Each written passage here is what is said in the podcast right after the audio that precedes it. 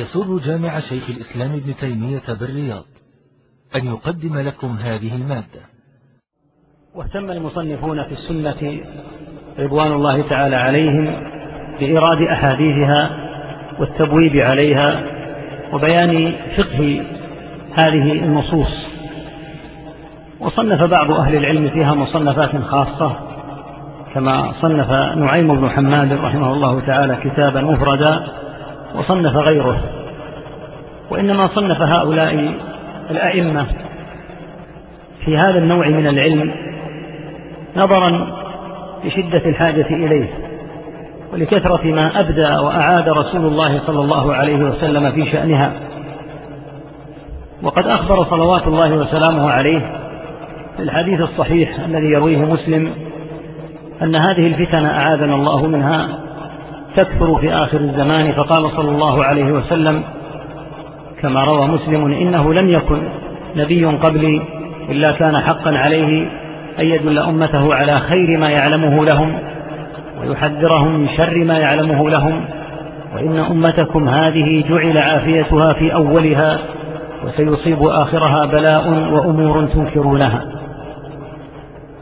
وتواردت النصوص كثيرا أيضا بشدة الحال في آخر الزمان ورأى هذا بعض من كان قبلنا ثم رأيناه أشد مما رآه من قبلنا وسيراه من بعدنا أشد مما رأيناه. لما سيأتي في أوائل حديث هذا الكتاب من قوله عليه الصلاة والسلام إنه من يعش منكم فسيرى اختلافا كثيرا فالأمور تختلف. ولا شك أن الناس كانوا زمن النبوة على حال من لزوم السنة ثم كانوا في صدر الإسلام على حال أقرب إلى الحال الذي كان عليه زمن النبي صلى الله عليه وسلم. ثم كلما امتد الزمن بالناس تغيرت الأحوال.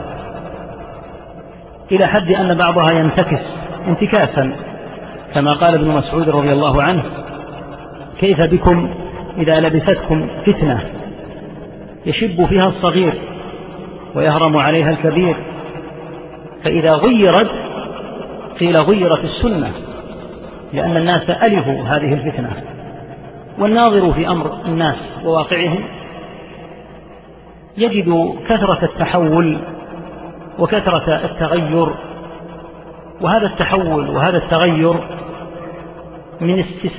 من استحسان الأمر المشين واستقباح الأمر الحسن وتحليل ما كان حراما وتحريم ما كان حلالا كل هذا من دلائل الفتنة عياذا بالله ولهذا قال حذيفة رضي الله عنه الضلالة حق الضلالة أن تعرف ما كنت تنكر وتنكر ما كنت تعرف إياك والتلون في دين الله لأن الحق في دين الله واحد هو الذي كان عليه النبي صلى الله عليه وسلم.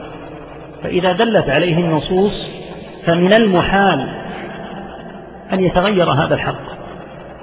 فإذا تغير التوجه عند إنسان فما ذاك إلا لأنه مفتون أما الحق فثابت. ولهذا قال ابن مسعود رضي الله تعالى عنه وأرضاه فعليكم بالعتيق. العتيق يعني الأمر القديم الذي كان عليه النبي صلى الله عليه وسلم وأصحابه رضوان الله تعالى عليهم. فالأمر أيها الإخوة جد خطير والأحوال التي تمر بالناس تدل على ما ذكرنا من التحولات والتغيرات التي صار كثير من الناس يترنح ترنحا. عياذا بالله من الفتنة. يترنح في التقلب. فلا يثبت على حال واحد. فتجده قبل سنين على حال وتجده بعدها على حال وتجده الآن على حال وتجده بعد الآن على حال. هذه الفتنة. هذه هي الفتنة نسأل الله العافية. والفتن تارة تكون في الدين وهي أخطرها وأشدها وأطبعها أن يفتن الإنسان في دينه عياذا بالله. وتارة تكون في أمور الدنيا لكثرة سفك الدماء واستسهال الأمور العظام الصعاب التي عظم الله من شأنها من حقوق المسلمين فيما بينهم أن يستسهل الناس الجرأة عليها ويتنادون فيما بينهم إلى تغيير النظرة بشأنها وتسمع وستظل تسمع. ستظل تسمع إلى أن تلقى الله. لقوله عليه الصلاة والسلام إنه من يعش منكم. فسيرى اختلافا كثيرا. الذي لم يرى الاختلاف هو الذي يموت أما من يتقدم به العمر لا بد أن يرى هذا الاختلاف ولا حول ولا قوة إلا بالله. وليس المقصود أيها الإخوة من الكلام على الفتن أن نعددها. وأن نقول الفتنة هي كذا وكذا وكذا وكذا. لكن المقصود في الأعظم في ورودها في النصوص وعناية أهل العلم بها المقصود بعد العلم بها النجاة منها. والتماس الوسائل الشرعية التي تخلص بحول الله عز وجل منها. وهذا ما لعله بإذن الله تعالى أن يأتي تباعا في هذه الأيام. وسنشرح إن شاء الله تعالى هذا الكتاب بعون الله تعالى وسأزوده بجملة من تعليقات سماحة شيخنا الشيخ عبد العزيز بن رحمة الله تعالى عليه مما سجلناه معه إن شاء الله تعالى في كتاب الفتن إن له جملة من التعليقات النفيسة عليه رحمة الله ومغفرته. سنزود إن شاء الله تعالى بها في موضعها وستكون طريقة الشرح فيها طريقة فيها إسهاب.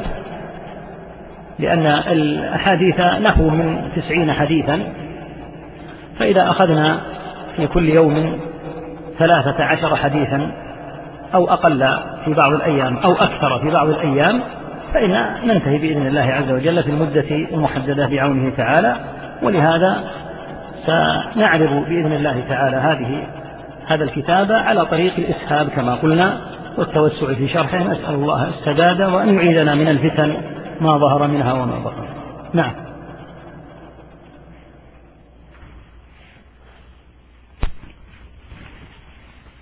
بسم الله الرحمن الرحيم. والصلاة والسلام على أشرف الأنبياء والمرسلين. قال الإمام محمد بن إسماعيل البخاري رحمه الله تعالى في صحيحه كتاب الفتن. البخاري رحمه الله تعالى قسم هذا الصحيح إلى سبعة وتسعين قسما جعل كل قسم باسم كتاب فالصلاة يطلق عليها اسم الكتاب والوضوء يطلق عليه اسم الكتاب والعلم يطلق عليه اسم الكتاب والرقاق يطلق عليها اسم الكتاب وهكذا. فالصحيح صحيح البخاري مجموعة من كتب تعادل عندنا في إطلاقاتنا الآن تعادل كلمة الأقسام كأننا كأنه يقول القسم الأول القسم الثاني الصلاة القسم الثالث وهكذا. كتاب الفتن. الفتنة أطلقت عدة إطلاقات. جاءت في القرآن بإطلاقات عدة. ذكر منها العلامة الشنقيطي رحمه الله تعالى في العذب النمير وهو مجموع ما فرغ من أشرطة كتبه في التفسير رحمه الله تعالى وهو كتاب نفيس للغاية في التفسير. ذكر رحمه الله تعالى أن الفتنة أطلقت أربع إطلاقات. الإطلاق الأول هو الأشهر. إطلاق الفتنة على الاختبار. كما قال الله تبارك وتعالى لأسقيناهم ماء غدقا لنفتنهم فيه. الإطلاق الثاني إطلاقها على الإحراق بالنار. كما قال الله تعالى يومهم على النار يفتنون أي يحرقون في جهنم عياذا بالله. الإطلاق الثالث نتيجة الاختبار.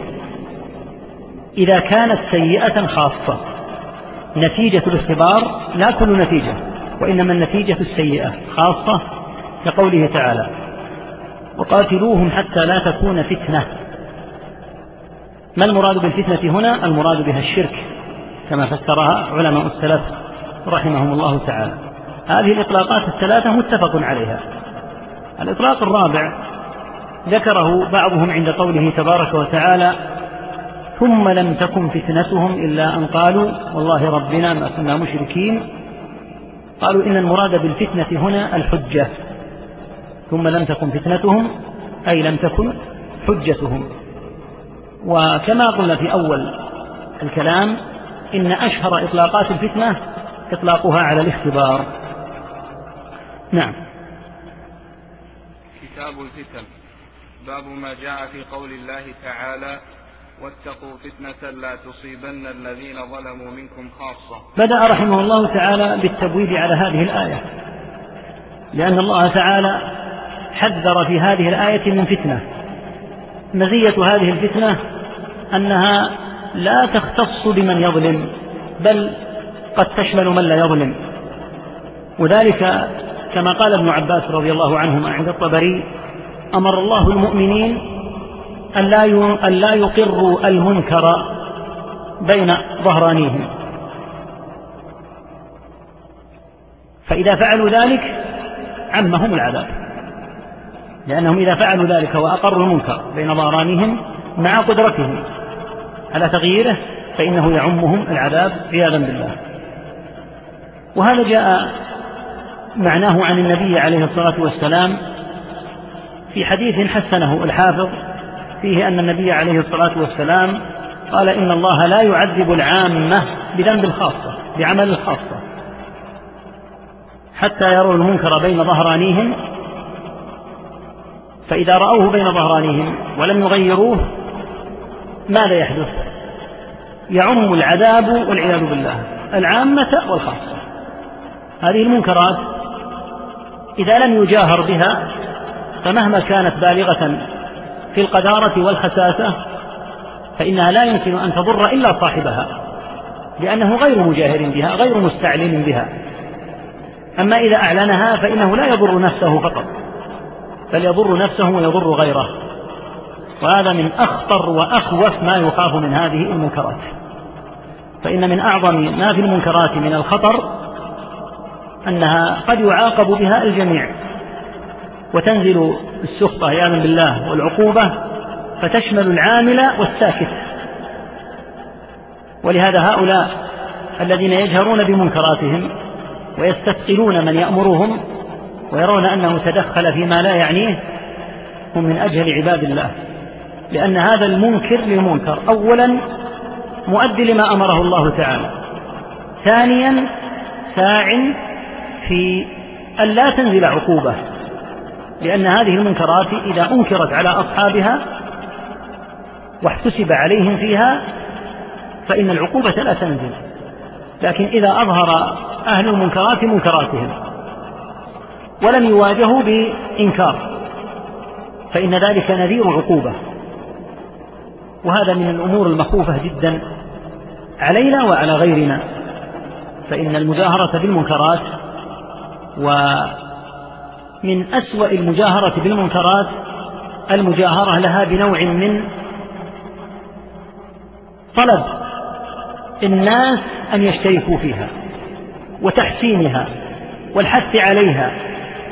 واستسخاف عقل من لا يأتي إليها كما تفعله كثير من وسائل الإعلام. فإنها لا تكتفي بعرض المنكر والدعوة إليه فقط بل تضيف إلى ذلك تزيينه في أعين الناس واستسخاف عقل من لا يشارك فيه. فجمعوا بذلك شرا عظيما. ولهذا هذه الآية مخوفة جدا.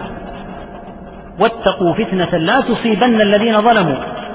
لأنها لو نزلت ووقعت بالظالم لقال القائل حسبه أن يجازى, أن يجازى بعمله لكن الإشكال أن الظالم لا يجازى بها لأن الله أوجب الأمر بالمعروف والنهي عن المنكر والاحتساب على أهل الإجرام وأهل الاستعلان بالباطل.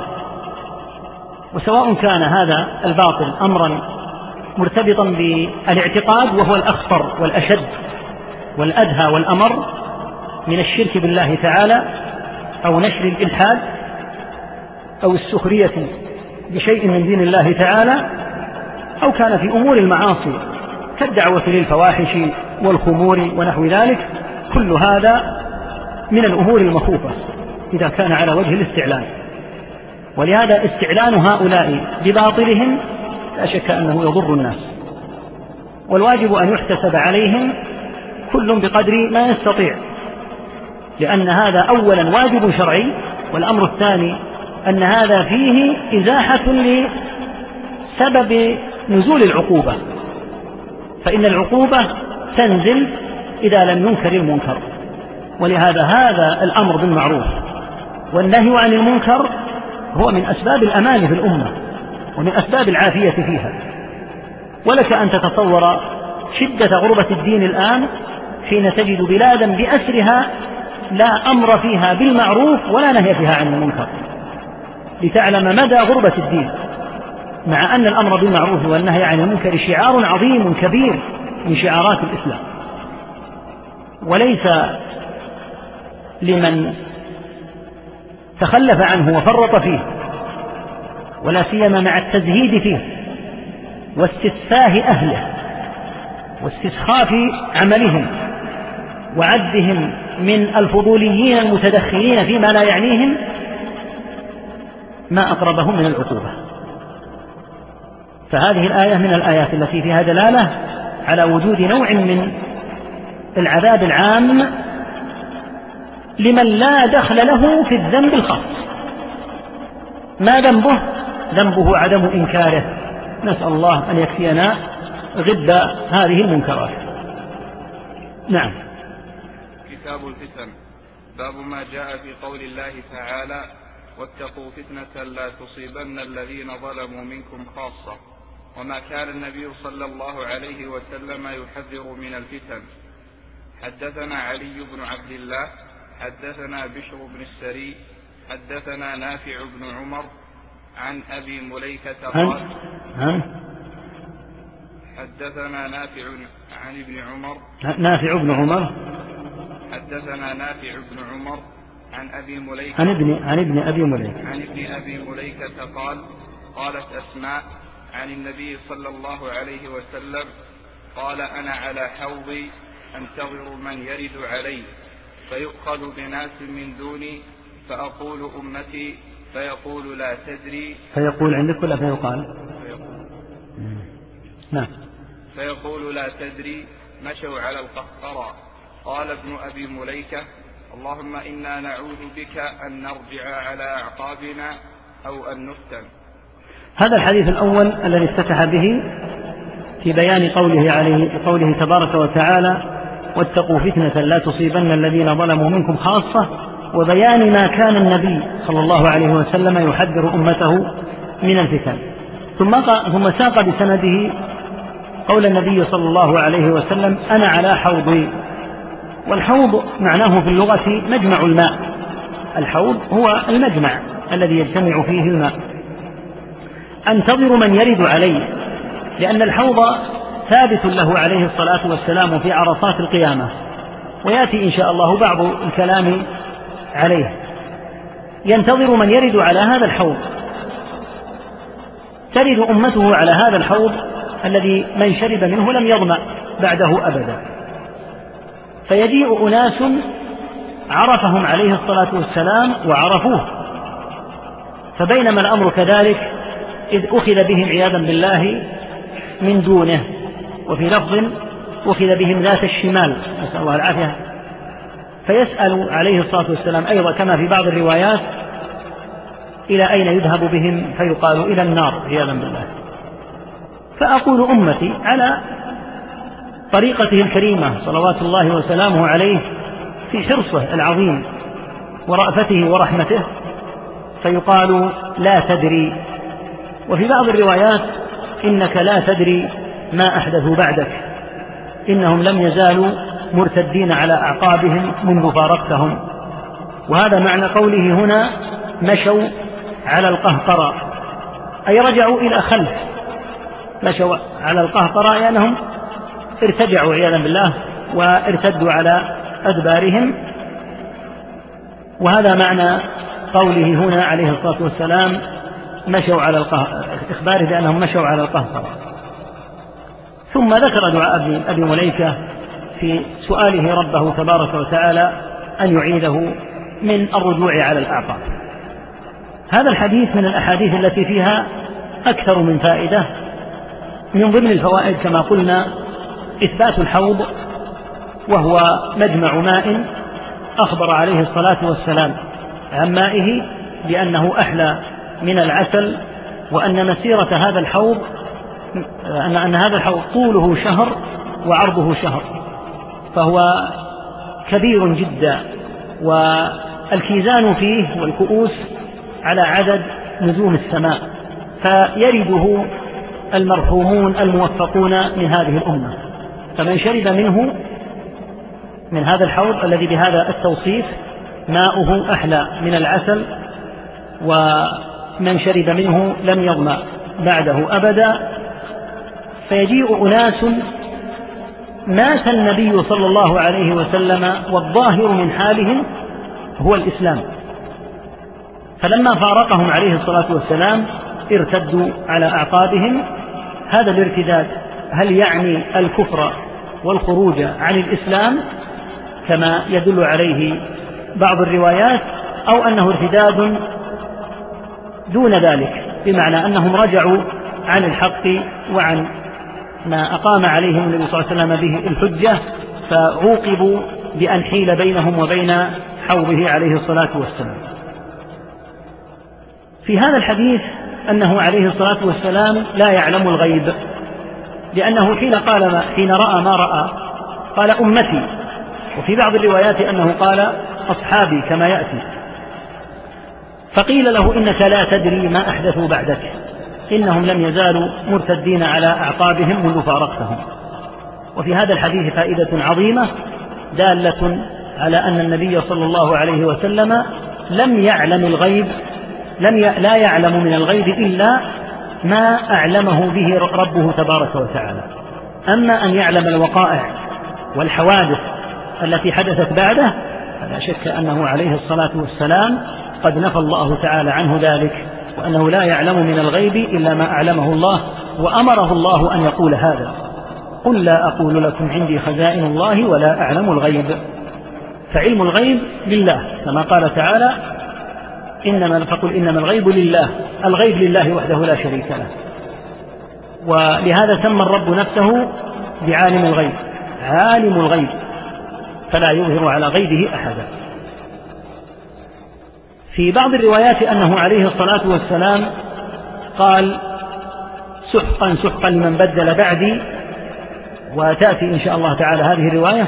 وفي بعض الروايات أنه قال فأقول كما قال العبد الصالح يعني عيسى وكنت عليهم شهيدا ما دمت فيهم. فلما توفيتني كنت أنت الرقيب عليهم وأنت على كل شيء شهيد. وهذا بيان أيضا لكونه عليه الصلاة والسلام لا يعلم من الغيب إلا ما أعلمه به ربه تبارك وتعالى. والدلائل على هذا كثيرة جدا. الدلائل على علم على عدم علمه بالغيب إلا ما أعلم به. الدلائل على هذا كثيرة جدا. وعلم الغيب أمر مرتبط بالربوبية. مباشرة ولا يعلم أحد من الغيب إلا ما أعلمه الله عز وجل به. فأن يعلم أحد الغيوب هذا لا يمكن. إلا أن يطلع الله عز وجل رسله على شيء من الغيوب كما قال تعالى عالم الغيب فلا يظهر على غيبه أحدا إلا من ارتضى من رسول فإنه يسلك من بين يديه ومن خلفه رصدا. الآية. فيطلع الله عز وجل رسله على شيء من الغيوب ليبلغوها إلى أممهم كما أبلغنا النبي صلى الله عليه وسلم بجملة من الغيوب التي ستقع ومنها هذا هذه الفتن. فإن جملة من الفتن التي أخبر بها عليه الصلاة والسلام من الغيوب التي لم تقع في زمنه عليه الصلاة والسلام فبذلك يعلم أن علم الغيب كما قال تعالى فقل إنما الغيب لله فقط. ثم أخبر أنهم مشوا على أعقابهم عياذا بالله أنهم ارتدوا على أعقابهم وهو معنى قوله مشوا القهقراء نعم. حدثنا موسى بن إسماعيل حدثنا أبو عوانة عن مغيرة عن أبي وائل قال قال عبد الله في هذا الإسناد فائدة. كثيرا ما يقول الراوي قال عبد الله. فمن هو عبد الله؟ يعرف المراد بالراوي من الصحابة رضي الله عنهم من خلال معرفة تلاميذه. فأبو وائل هذا هو شقيق بن سلمة. فإذا قال قال عبد الله فمراده شيخه ابن مسعود رضي الله تعالى عنه. وإذا قال نافع أو قال سالم قال عبد الله فالمراد به عبد الله بن عمر. وإذا قال طاووس ومجاهد قال عبد الله فيريدون به عبد الله بن عباس رضي الله عنهم. فالمراد فالمقصود أن قول الراوي قال عبد الله أو حدثنا عبد الله يعرف هذا الواحد من العبادلة من خلال معرفة تلاميذه. نعم. حدثنا موسى بن إسماعيل حدثنا أبو عوانة عن مغيرة عن أبي وائل قال قال عبد الله قال النبي صلى الله عليه وسلم أنا فرطكم على الحوض. فليرفعن إلي رجال منكم حتى إذا أهويت لأناولهم اقتلجوا دوني فأقول أي رب أصحابي فيقول لا تدري ما أحدثوا بعدك. عندك بضم التاء؟ في هذا الحديث قوله عليه الصلاة والسلام أنا فرطكم أي متقدمكم إلى الحوض. فرطكم على الحوض أي أي المتقدم أمامكم إلى الحوض. والفرط هو من تقدم وسبق. يسبق القوم عادة سابق إلى الماء ليصلح ويهيئ الماء. يهيئ الدلاء يهيئ الأرشية وهي الحبال حتى إذا وصل القوم إلى الماء وإذا الأمور مهيئة. مباشرة يبدأون في انتزاع واجتذاب الماء. فيقول عليه الصلاة والسلام أنا فرطكم هو فرط هذه الأمة على الحوض. ثم أخبر أن رجالا سيرفعون إليه عليه الصلاة والسلام حتى إذا أهوى ليناولهم من الحوض. جذبوا ونزعوا أخذ بهم أخذا وحيل بينهم وبين أن يشرب أن يشربوا من هذا الحوض. فيقول عليه الصلاة والسلام أي ربي أصحابي يعني أن هؤلاء من أصحابي. فيقال لا تدري ما أحدثوا بعدك. هذا اللفظ في قوله عليه الصلاة والسلام أصحابي. جاء بلفظ آخر وهو أصيحابي. قال الحافظ في قوله أصيحابي دلالة على قلتهم أنهم قليل لأن هذا تصغير للأصحاب. ما المراد بالأصحاب؟ الذين يحال بينهم وبين الحوض والذين عرفهم رسول الله صلى الله عليه وسلم. يعرف المراد بهؤلاء الأصحاب من خلال معرفة المراد بالصحبة نفسها. صحبة النبي صلى الله عليه وسلم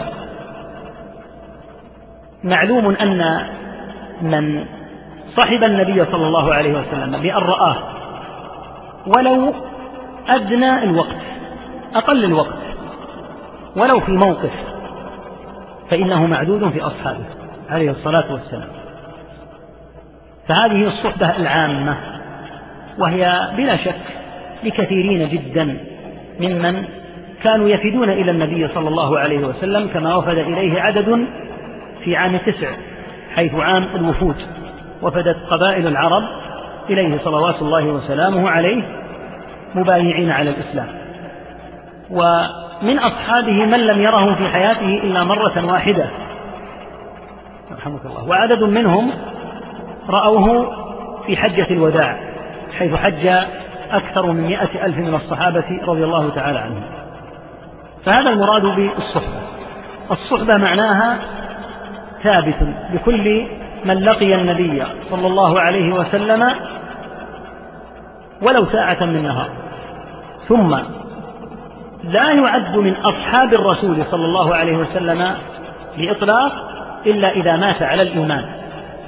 فالصحبة معناها لقي النبي صلى الله لقي النبي صلى الله عليه وسلم من قبل مؤمن ويموت على الإيمان. أما لو لقيه كافر فإنه ليس من أصحابه. أو لقيه رجل آمن به ثم ارتد فلا يعد في أصحابه. وإنما الصحبة التي تسمعها وألفت فيها الكتب ويقال تاريخ الصحابة أصحاب النبي صلى الله عليه وسلم فالمراد بهم من ماتوا على الإيمان. أما من ارتد على أعقابه فلا يعد في أصحابه.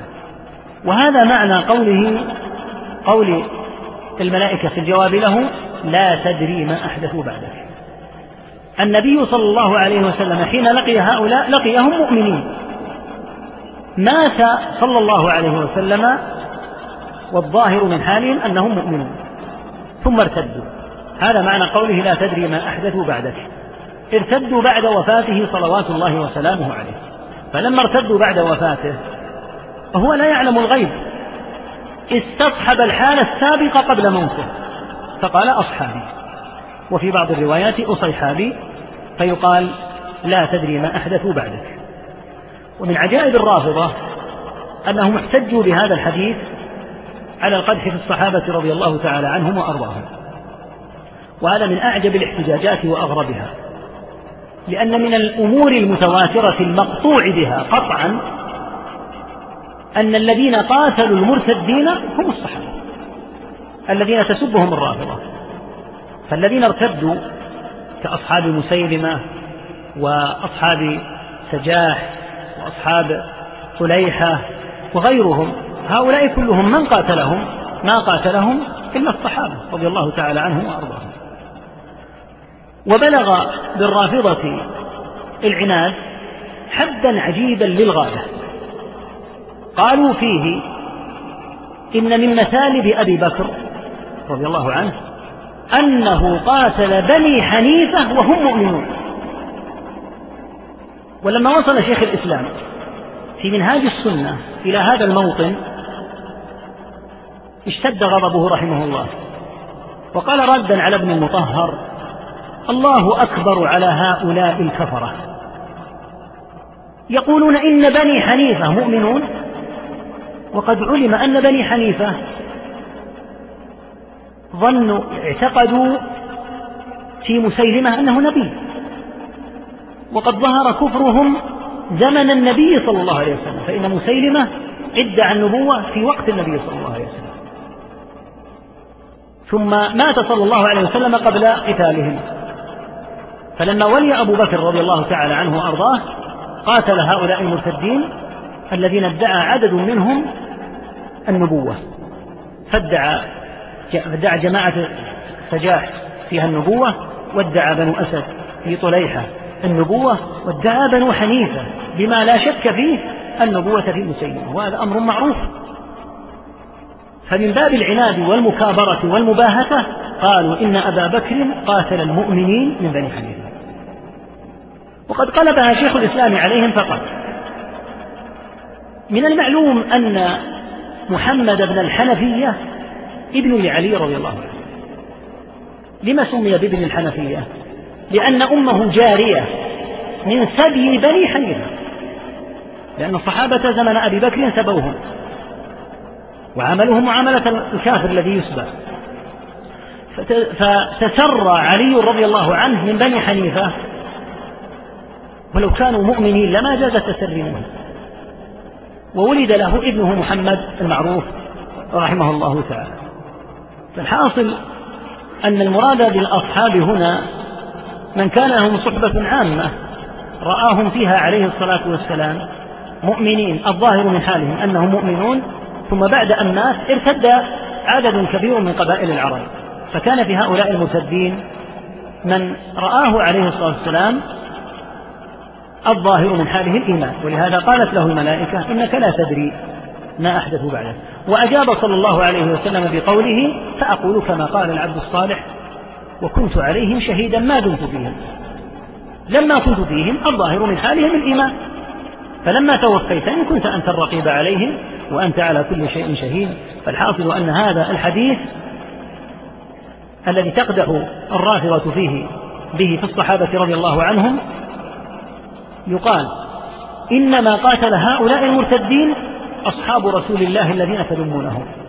وقد علم عند الجميع أن أبا بكر رضي الله تعالى عنه وأرضاه أصر على قتالهم وأبى أن يفرق بين من أقر بالزكاة بالصلاة دون الزكاة وقاتلهم رضي الله عنهم وكان المرتدون أصنافا منهم من ادعى النبوة في أحد ومنهم من أقر بالصلاة دون الزكاة فقاتل أبو بكر رضي الله عنه. هؤلاء المرتدين جميعا لأن الذين أبوا أن يؤدوا الزكاة قاتلوا عليها.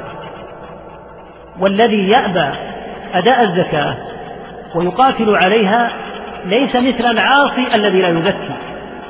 ولهذا قال جماعة من أهل العلم إن الرجل إذا ترك الزكاة وهو في المسلمين تؤخذ منه الزكاة جبرا.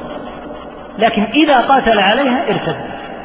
لأن قتاله عليها دال على جحده لها وأن المسألة ليست مسألة بخل كما قد يبخل بها بعض الناس. لكن إذا قاتل دونها فإنه يكون في هذه الحالة فإن قتاله في هذه الحالة قتال الكفار لا قتال العصاة.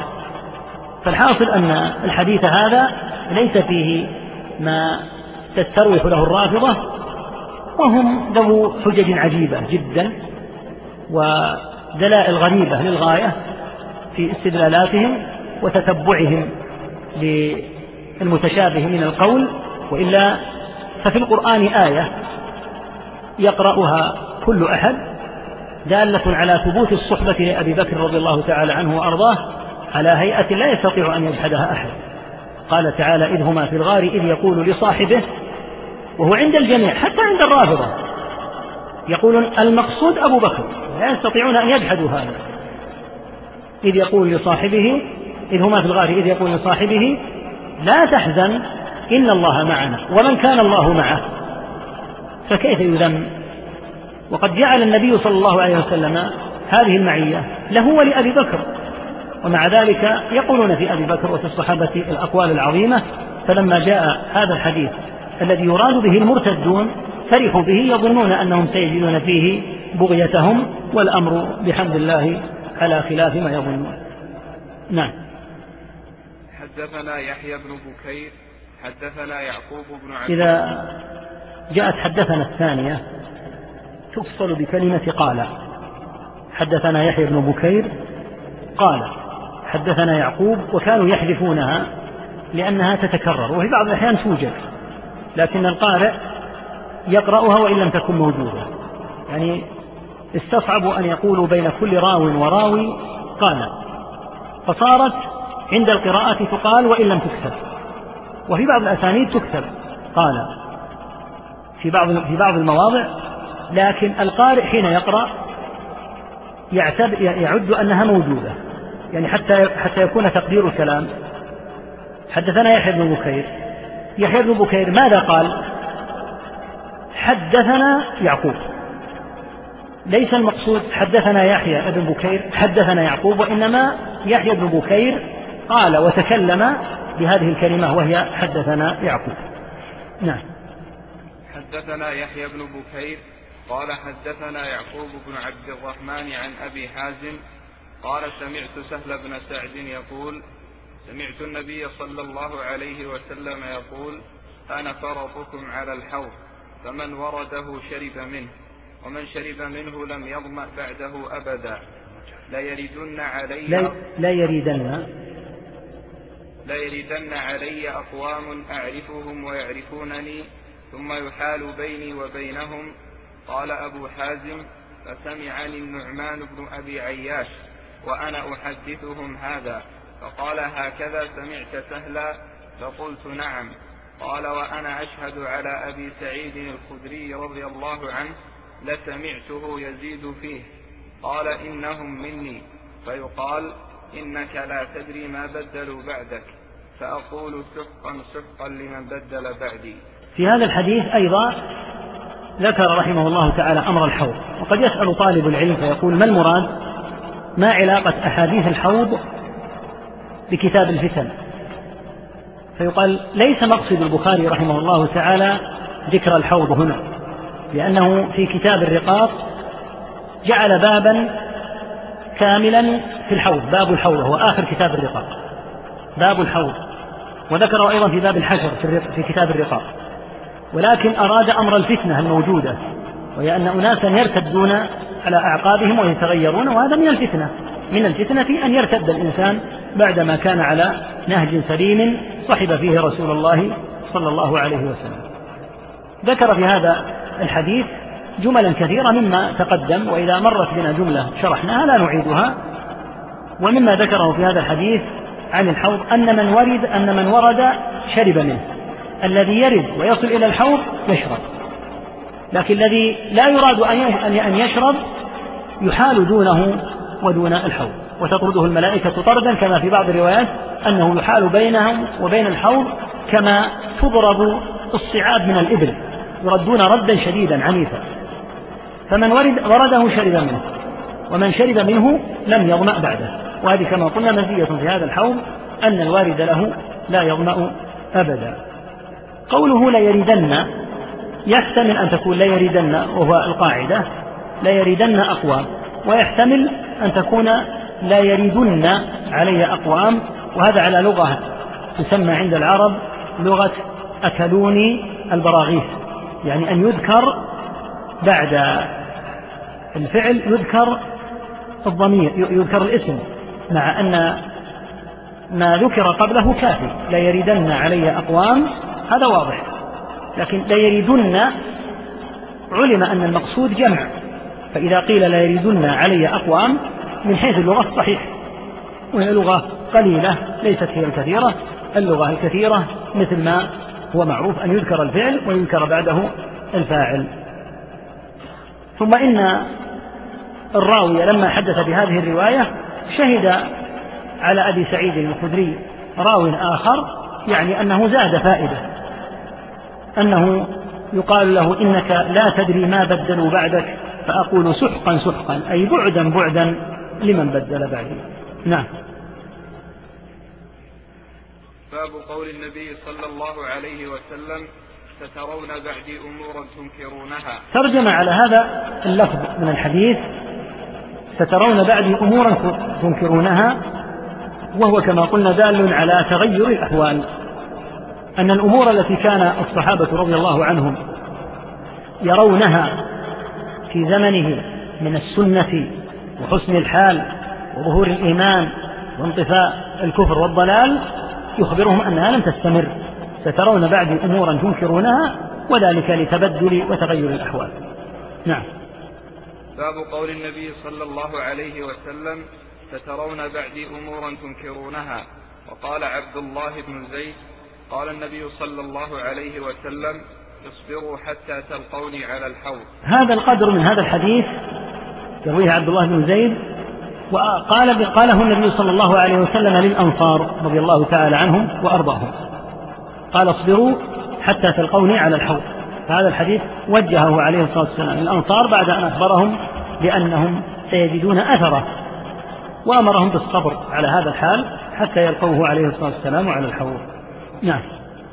حدثنا مسدد قال حدثنا يحيى بن سعيد القطان قال حدثنا الأعمش قال حدثنا زيد بن وهب قال سمعت عبد الله قال قال لنا رسول الله صلى الله عليه وسلم إنكم سترون بعدي أثرة وأمورا تنكرونها قالوا فما تأمرنا يا رسول الله قال أدوا إليهم حقهم وسلوا الله حقكم هذا الحديث مختصر وتأتي أحاديث إن شاء الله أحاديث إن شاء الله تعالى تبين الاختصار المقصود فيه. فيه أنه عليه الصلاة والسلام أخبرهم بأمر أبلغه الله به وهو من أمور الغيب الغيب حين يقول سترون بعدي أثرة. والمراد بالأثرة الاختصاص والانفراد بالشيء. يكون الشيء عاما فيأتي شخص ويضع اليد عليه وينفرد به دون غيره. هذا يكون استئثارا. فإن كان صاحب حق فيه فاستئثاره به في محله. أما إن كان له ما لغيره فيه وليس هو المنفرد بملكه فاستئثاره بالشيء دون غيره نوع ظلم وتعد منه. فأخبر عليه الصلاة والسلام أن هذه الأثرة ستقع. سترون بعدي أثرة وأمورا تنكرونها. قالوا فما تأمرون يعني ما الذي تأمرون بفعله إذا وقع ذلك؟ قال أدوا إليهم حقهم. وسلوا الله حقكم. الضمير في قوله أدوا إليهم المراد به الحكام والأمراء. أدوا إليهم حقهم الذي أمركم الله عز وجل به من طاعتهم في المعروف. وحقكم قد يمنعونه. فسلوا الله عز وجل حقكم. سؤال الله عز وجل حقهم أن يصل إليهم إما بأن يوفق هؤلاء الحكام لمعرفة الحق فيطبقوه ويتركوا الظلم والتعدي أو بأن يبدلهم الله عز وجل بغيرهم من دون فتنة وسفك دماء. فإن حق الرعية الذي منعته الرعاة والحكام سيصل إليهم في إحدى حالتين إما أن يهدي الله هؤلاء الحكام فيتقوا الله عز وجل ويعودوا عن الاستئثار الذي استأثروه بالشيء دون الناس فيفعلوا كما فعل الخليفة العادل عمر بن عبد العزيز رحمه الله تعالى حين عاد فأعاد إلى الناس ما لهم وإما بأن يتغير الحال ويذهب هؤلاء الحكام ويأتي حكام يكونون على حال أفضل من حال الحكام السابقين فيعيد إلى الناس حقهم. هذا مقتضى شرح الحافظ بن حجر لقوله سلوا الله حقكم. وفي هذا الحديث دلالة مهمة جدا على الأولويات الكبرى في الشرع. الأولوية الكبرى في الشرع هي لحفظ الجماعة. ولو أدى ذلك إلى الإضرار بحق الأفراد. حفظ الجماعة وبقاء الأمة قوية. ولو بنوع من التعدي والظلم من قبل الحكام وصبر الرعية على هذا الظلم ابتغاء وجه الله عز وجل ومراعاة للمصلحة العظيمة الكبيرة وهي أن لا ينفرط عقد الأمة وتدخل في معمعة قتل بعضهم بعضا فيصبرون على هذا. الحفاظ على الجماعة أولوية كبيرة كما سيأتي ولو أدى إلى تحمل الظلم ولو أدى إلى شيء من الصعوبات في المعيشة كما سيأتي إن شاء الله تعالى في بعض الألفاظ. فالأولوية الكبرى هي في هذا وإلا فالصحابة رضي الله عنهم الذين كانوا زمن الحجاج من أشجع الناس وهم الذين فتحوا البلدان والواحد منهم قد قاتل مع النبي صلى الله عليه وسلم وفتح البلدان بعد النبي صلى الله عليه وسلم فما الذي صبره وهو الشجاع؟ المقدام على ذلك الأمير الظالم. الذي صبره مراعاة أمر الجماعة والحرص على عدم انفراط العقد ولم يحملهم على هذا الجبن والخور والخوف لأن الواحد منهم إذا علم أن هذا الدرب في سبيل الله تعالى ويمكن أن تزهق فيه نفسه فإنه لا يبالي. ولهذا قاتلوا رضي الله تعالى عنهم في تلك المشاهد العظام مع صعوبة وشدة الخصم والقرن الذي يقاتل وثبتوا حتى نصرهم الله. والثبات في اليرموك وفي القادسية أصعب بكثير من الوقوف في وجه الحجاج. إذا ما الذي صبرهم؟ وصبر التابعين رضي الله عنهم أولوية الحفاظ على الجماعة لأن الحكام المسلطين أخبر النبي صلى الله عليه وسلم عن أحوالهم كما سيأتي في هذا في هذا الباب في هذا الباب وفي أحاديث أخرى. هم موجودون منذ عهود قديمة وقد يتسلطون على الناس بالباطل. فعلى الناس أن يسعوا في الحفاظ على بيضة الجماعة ووحدتها. لا أن يقابل الخطأ بخطأ مثله لأن الحاكم إذا غلط وقابلته الرعية بمثلها انفرط العقد مباشرة.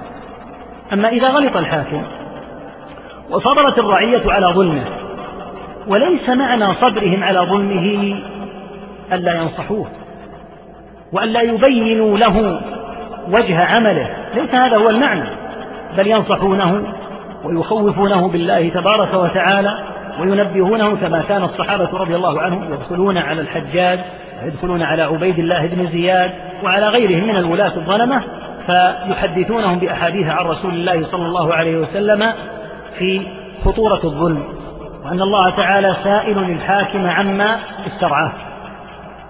فكانوا على هذا الحال.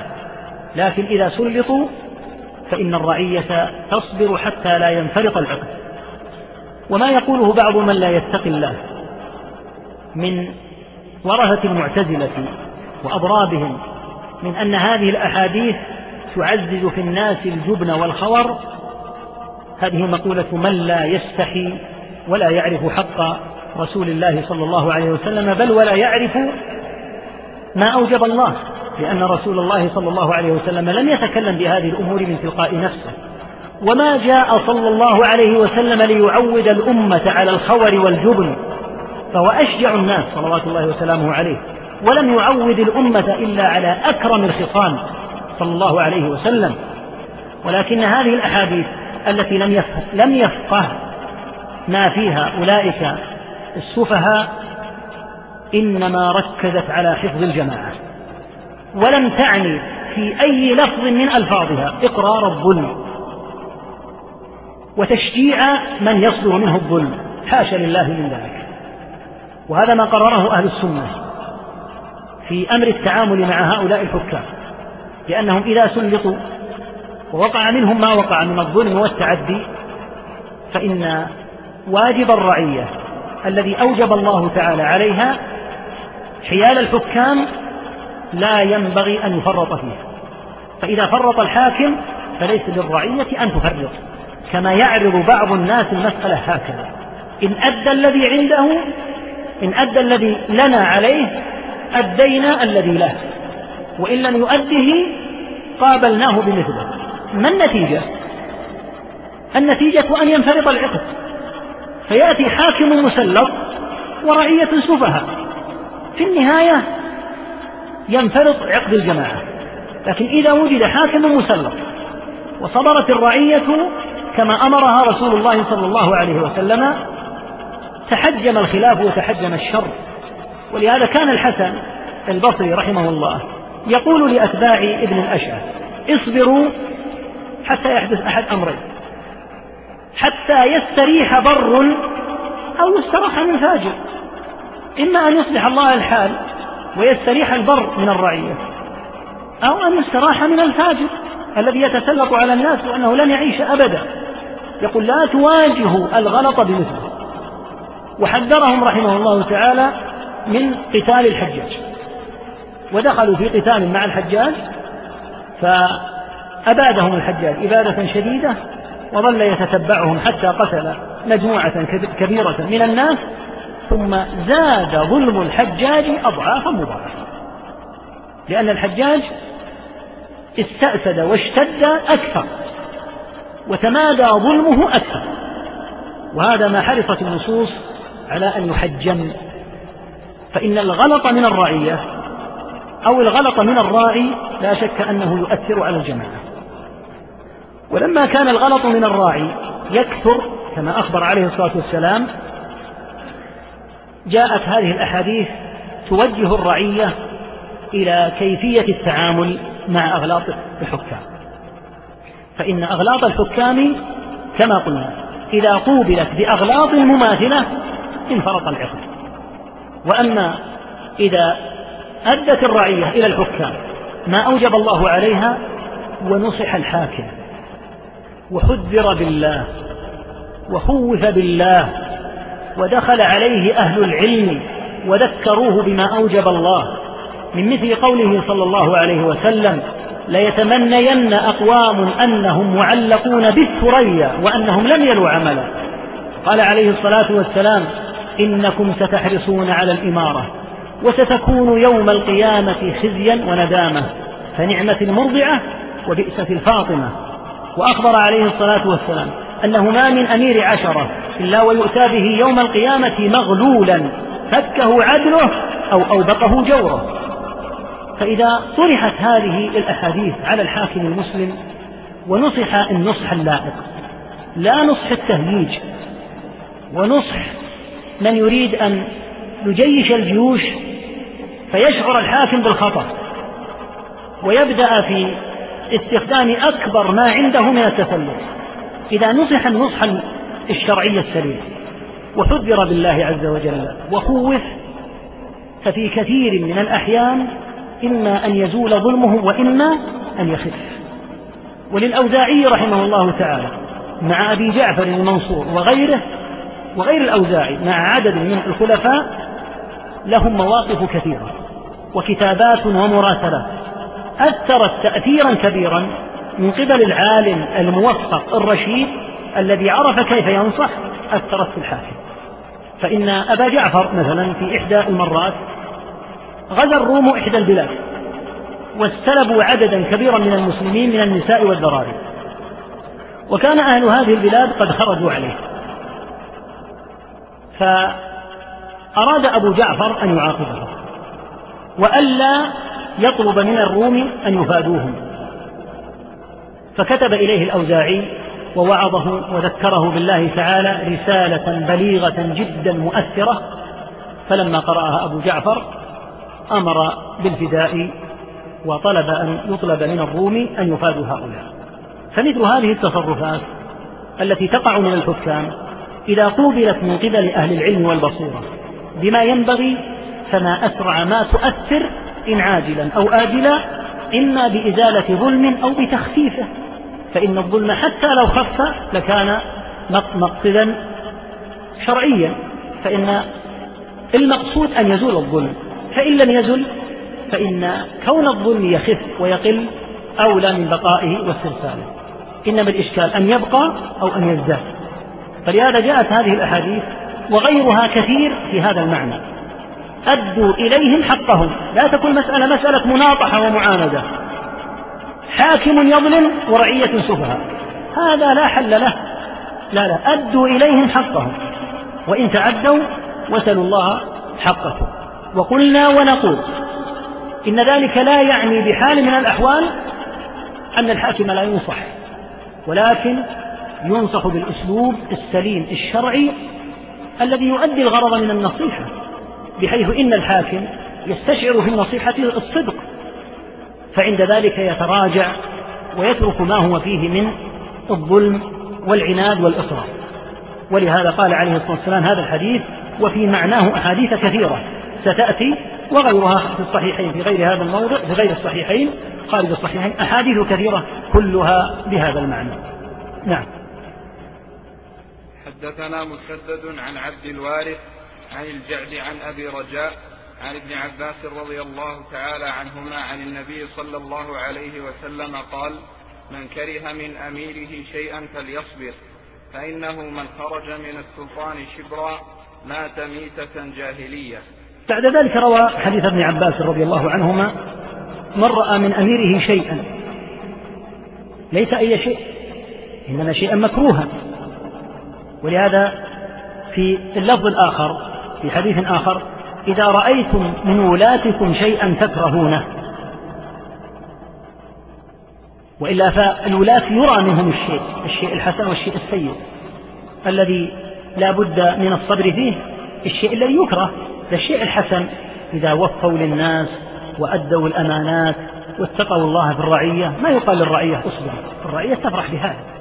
ولكن المقصود إذا رؤي من الحكام شيء يكره كما في هذا الحديث. إذا رأيتم من ولاتكم شيئا تكرهونه فاكرهوا عمله. العمل نفسه مكروه. أن يظلم الناس أن يتسلط على الناس أن يفشي المنكر. مكروه من الحاكم ومن غير الحاكم. لأن معصية الله عز وجل مبغوضة منكرة صدرت من حاكم أو من غيره. ولا تنزع يدا من طاعة. وفي لفظ آخر فليكره ما يأتي من معصية الله. معصية الله كما قلنا مكروهة مبغوضة سواء صدرت من الحاكم أو من غيره. من كره من أميره شيئا فليصبر. وصبره ماذا يقتضي؟ يقتضي أن لا يخرج.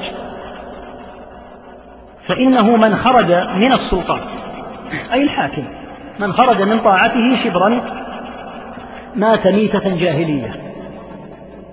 الجاهلية نسبة إلى الجهل.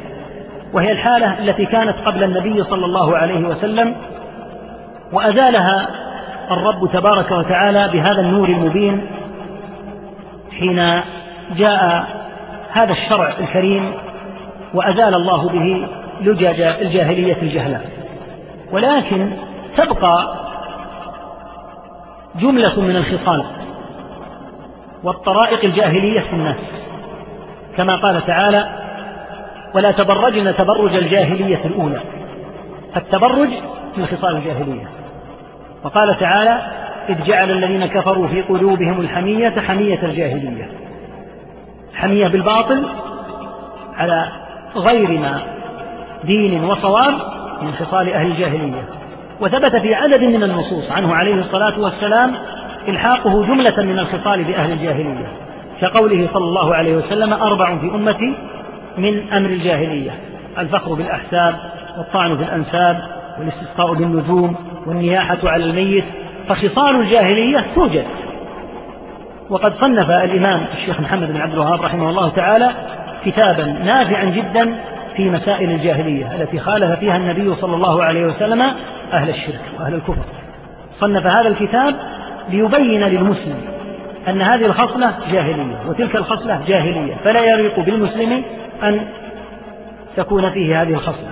وقد توجد الخصلة الجاهلية في الرجل المؤمن وهو لا يشعر. ففي حديث أبي ذر رضي الله تعالى عنه وأرضاه أنه اختصم مع بلال رضي الله تعالى عنه فقال أبو ذر لبلال يا ابن السوداء. فقال عليه الصلاة والسلام أعيرته بأمه؟ إنك امرؤ فيك جاهلية. في بعض الروايات أن أبا ذر قال يا رسول الله على هذا السن مني. قال نعم. إخوانكم جعلهم الله تعالى تحت أيديكم. فمن كان أخوه تحت يده فليطعمه مما يطعم وليلبسه مما يلبس. يعني أولئك المماليك كونك تعيره بكون أمه سوداء هذه فيك خصلة من خصال الجاهلية. والحاصل أن ما كان ومن أيضا من خصال الجاهلية حكم غير الشرع. فتحكيم غير الشرع جاهلية. قال تعالى أفحكم الجاهلية يبغون ومن أحسن من الله حكما لقوم يوقنون. فالجاهلية العامة قد أزالها الله بهذا الدين. وقد توجد أمم كثيرة في بلاد كالبلاد الغربية ونحوها حالهم حال الجاهلية. وإن زعموا أنهم أهل تمدن ورقي لكن لا يشك في أن أمرهم مع ربهم أمر أهل الجاهلية. وهكذا تكون في بلدان وتكون في أوقات لكن لا تكون عامة. ما يقال إن الناس الآن في جاهلية ولو كثرت المنكرات لأنه بحمد الله لا تزال طائفة من هذه الأمة على الحق ظاهرين. لا يضرهم من خلق من خالف من خالفهم ولا من خذلهم. لا يقال إن الجاهلية عادت بأسرها. إلا في آخر الزمان تماما إذا جاءت الريح التي يقبض الله عز وجل بها كل مؤمن وكل مسلم وبقي شرار الناس يتهارجون فيها تهارج الحمر فيتمثل لهم, لهم الشيطان فيقولون فما تأمرنا؟ فيأمرهم بعبادة الأوثان فيعبدونها. وفيها قال عليه الصلاة والسلام لا تقوم الساعة حتى لا يقال في الأرض الله الله. ينقطع ذكر الله تماما. هؤلاء أهل جاهلية لا إشكال. لكن أن يقال إنا الآن في جاهلية ما يجوز هذا أن يعمم على الأرض لأن السنة بحمد الله موجودة والطائفة التي أخبر بها النبي صلى الله عليه وسلم موجودة لكن أن يوجد هذا في بقاع أن يوجد في أزمان أن يوجد في خصال. يكون في المؤمن خصلة من خصال الجاهلية لكنه مؤمن من أهل الإسلام. ولو مات لمات كما يموت المسلمون لكن يقال هذه الخصلة فيك من خصال الجاهلية فيتخلص منها. فالحاصل أن من خرج من السلطان ولو خروجا يسيرا حتى قال شبرا الشبر قصير جدا يعني شيء يسير. فمن خرج شبرا مات ميتة جاهلية. هذه الميتة الجاهلية ما المراد بها؟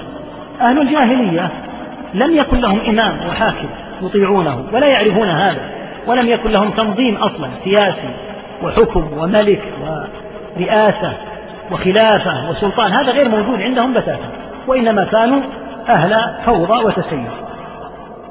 فكانوا لا يعرفون هذا بتاتا فمن خرج من السلطان مات ميتة جاهلية. لما؟ لأنه لم يصبر. الواجب عليه أن يصبر. وأن لا يحمله ظلم السلطان وتعديه لا يحمله ذلك على أن يخرج لأن الخروج منكر عظيم ويلحق العبد ببدعة كبيرة هي بدعة الخوارج. بل يصبر ويصلح الله عز وجل بهذا المؤمن ما استطاع. المؤمن ينفع الله به في مجتمعه يذكر جاهلا يذكر ناسيا يعلم جاهلا. ينكر ما يمكنه أن ينكره من منكر. فتجد له أثرا وفائدة وإذا أردت أن تعرف ذلك جيدا فانظر في وفاة بعض أهل السنة في بلدانهم. تجد أن ثمة فراغا كبيرا بعدهم. لما؟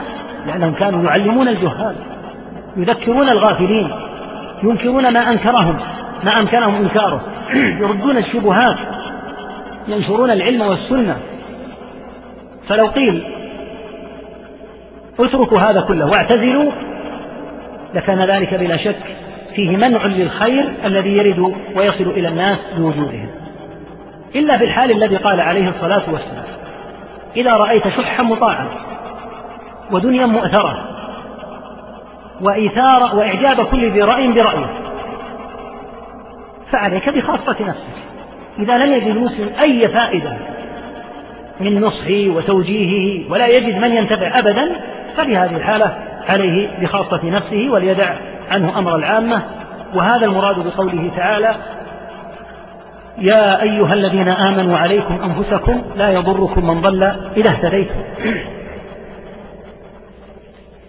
فقد روى الطبري عن نافع بن جبير أنه كان في مجلس فيه مشيخة من أصحاب النبي صلى الله عليه وسلم فأراد أن يطبق هذه الآية على الوضع الذي كان في ذلك الزمن الزاهر يقول فأقبلوا كلهم علي بلسان واحد. يعني أنهم وجهوا جميعا الكلام والعتب إليه. تعمد إلى آية في كتاب الله. لا تدري فيما نزلت. فيقول فتمنيت أني لم أكن تكلمت. فلما أرادوا أن يخرجوا أن يقوموا قالوا إنك شاب حديث السن وإنك عنت إلى آية من كتاب الله. لا تدري فيما نزلت. وإن المراد بهذه الآية مر بالمعروف وانهى عن المنكر فإذا رأيت شحا مطاعا ودنيا مؤثرة وهوى متبعا وإثار كل ذي رأي لرأيه فعليك بخاصة نفسك. يعني في الحال الذي لا ينتفع بتاتا من الذكر فذكر. إن نفعت الذكرى ما دامت الذكرى تنفع فينبغي للمؤمن أن يلزم الناس. ولهذا قال عليه الصلاة والسلام الذي يخالط الناس ويصبر على أذاهم خير من الذي لا يخالطهم ولا يصبر على أذاهم. إذ المؤمن وطالب العلم ينفع. فالحاصل أن الخروج على السلطان من المنكرات العظام التي تلحق الخارج بهذه البدعة العظيمة بدعة الخوارج. فمن مات على هذا الحال فإنه يكون مات ميتة جاهلية فليصبر وليستعن بالله تعالى في صبره على ما قد يرده هو في خاصة نفسه من ظلم وليستعن بالله عز وجل في نشر الخير وتعميمه للناس حتى ينفع الله عز وجل به ويلقى الله تعالى وهو على هذا الحال. نعم. حدثنا أبو النعمان قال حدثنا حماد بن زيد عن الجعد أبي عثمان قال حدثني أبو رجاء العطاردي قال سمعت ابن عباس رضي الله عنهما عن النبي صلى الله عليه وسلم قال من رأى من أميره شيئا يكرهه فليصبر فإنه من فارق الجماعة شبرا فمات إلا مات ميتة جاهلية. نعم. قرن عليه الصلاة والسلام هنا بين أمرين مفارقة الجماعة وما يتعلق بالمظلمة التي تقع من الحاكم. من رأى من أميره شيئا كما تقدم مما يكره ولا ينبغي فليصبر عليه. لأنه إذا لم يصبر وخرج على الحاكم يكون قد فارق الجماعة. فإنه من فارق الجماعة شبرا فمات إلا مات ميتة جاهلية. وذلك يؤكد على أمر الصبر على جور الحكام ولزوم الجماعة والسعي. قدر ما يستطيع المؤمن في الإصلاح قدر ما يستطيع حتى لا يموت هذه الميتة الجاهلية. نعم. حدثنا إسماعيل قال حدثني ابن وهب عن عمرو عن بكير عن بسر بن سعيد عن جنادة بن أبي أمية قال دخلنا على عبادة بن الصامت وهو مريض. فقلنا أصلحك الله حدث بحديث ينفعك الله به. سمعته من النبي صلى الله عليه وسلم.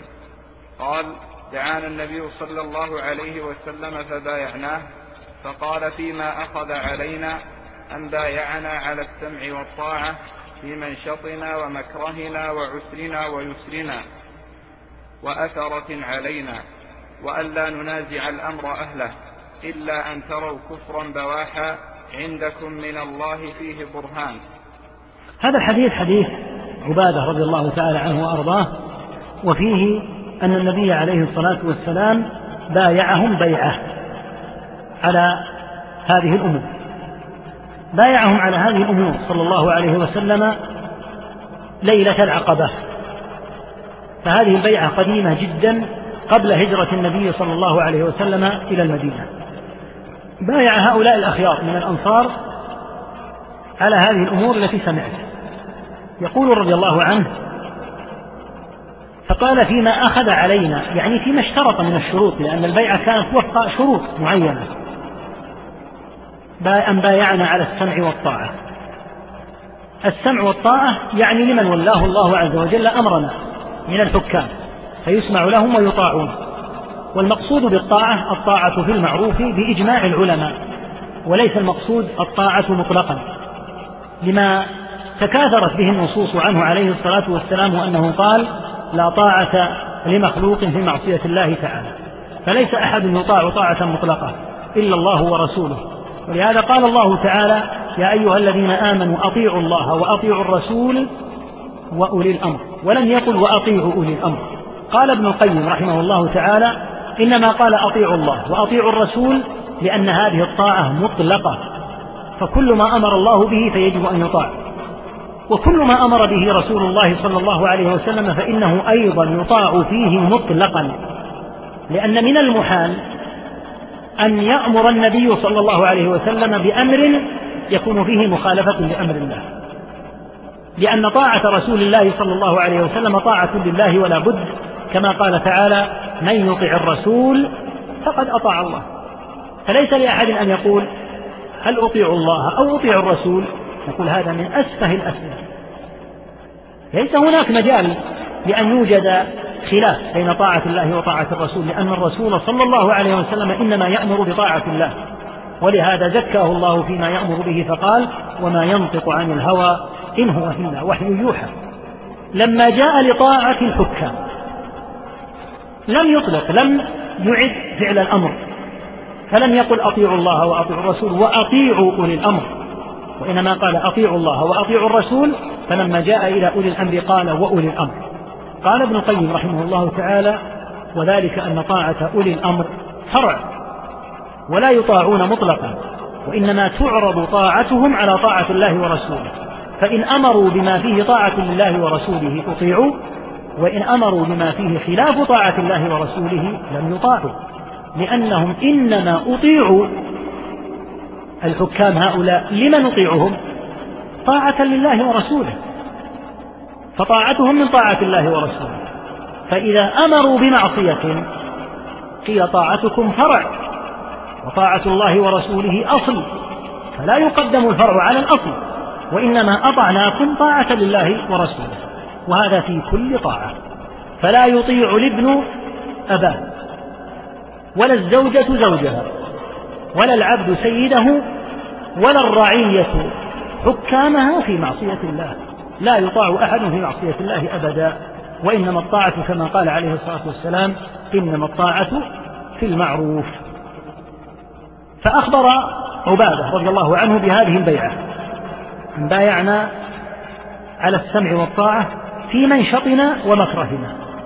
يعني نطيع هؤلاء الحكام في المنشط وهو حال النشاط الذي ننشط إليه وفي حال المكره من الكراهة وهو حين تكسل النفوس عن أمر.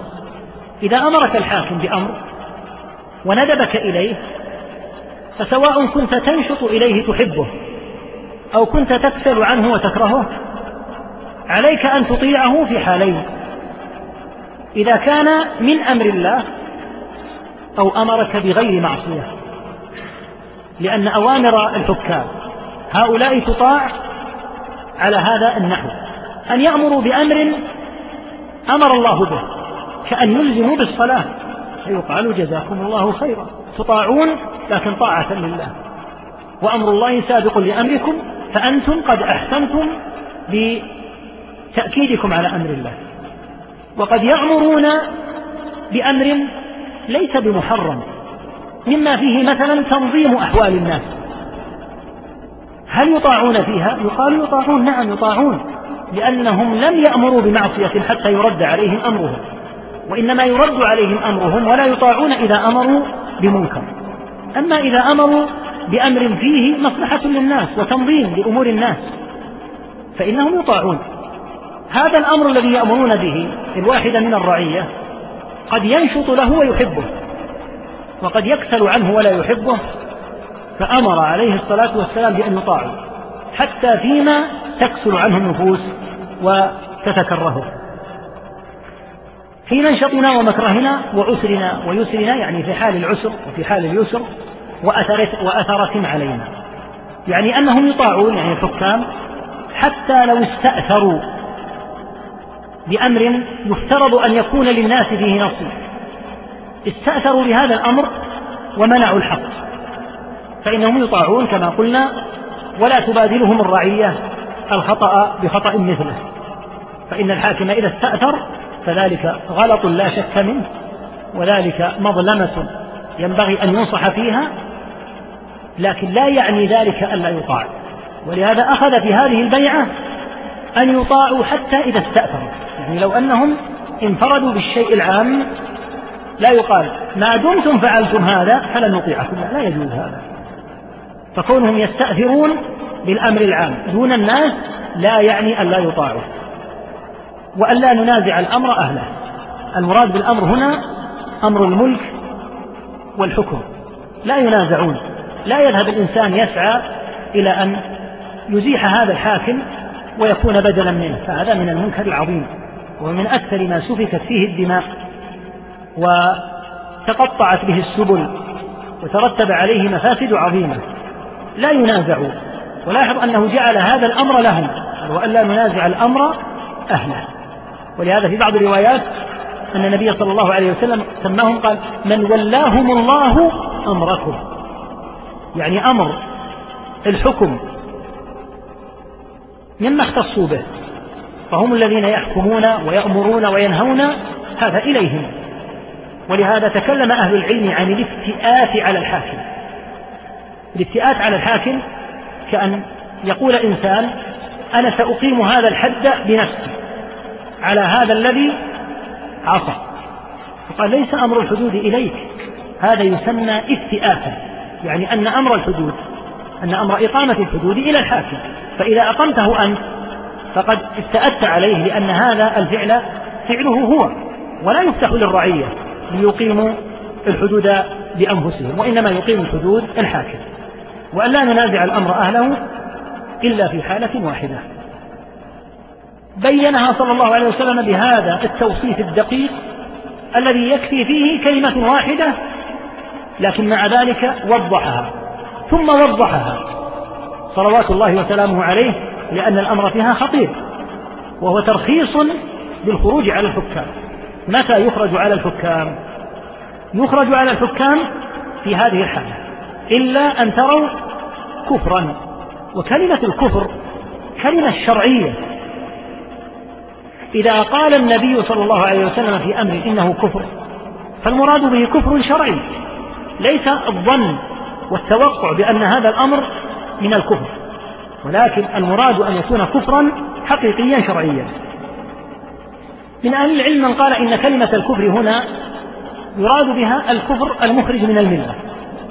ومنهم من قال ببعض الآثار إن المراد الكفر قطعا ولكن يدخل في ذلك العصيان الذي يكون من الحكام فإنهم لا يطاعون فيه. وعلى كل حال فلا يشك في أن الكفر الجلي الواضح الذي يخرج به الإنسان من الملة الذي يخرج, يخرج به الحاكم من الملة خروجا حقيقيا في الشرع لا أن يأتي من يشخص حالة أو قولا ويقول هذا كفر من الحاكم ويبني عليه أن النبي صلى الله عليه وسلم قال إلا أن تروا كفرا. يقول هو قال كفرا صلى الله عليه وسلم بالمعنى الشرعي لا بالفهم الذي قد تفهمه أنت وتقصر فيه. فلا بد أن يكون كفرا حقيقيا. إلا أن تروا كفرا بواحا. مع مع وضوح كلمة كفر إلا أن النبي صلى الله عليه وسلم وضحها ووصفها بهذا الوصف. لا بد أن يكون هذا الكفر بواحا يعني ظاهرا. ولهذا في بعض الروايات أنه قال كفرا صراحا. جلي واضح لا يمكن أن يكون فيه نقاش. ثم قال عندكم فيه من الله برهان. وأين البرهان؟ في القرآن والسنة. فهذه ثلاثة أوصاف. حدد بها عليه الصلاة والسلام الحالة التي يكون فيها الخروج على الحاكم. أن يظهر منه الكفر. الجلي الواضح.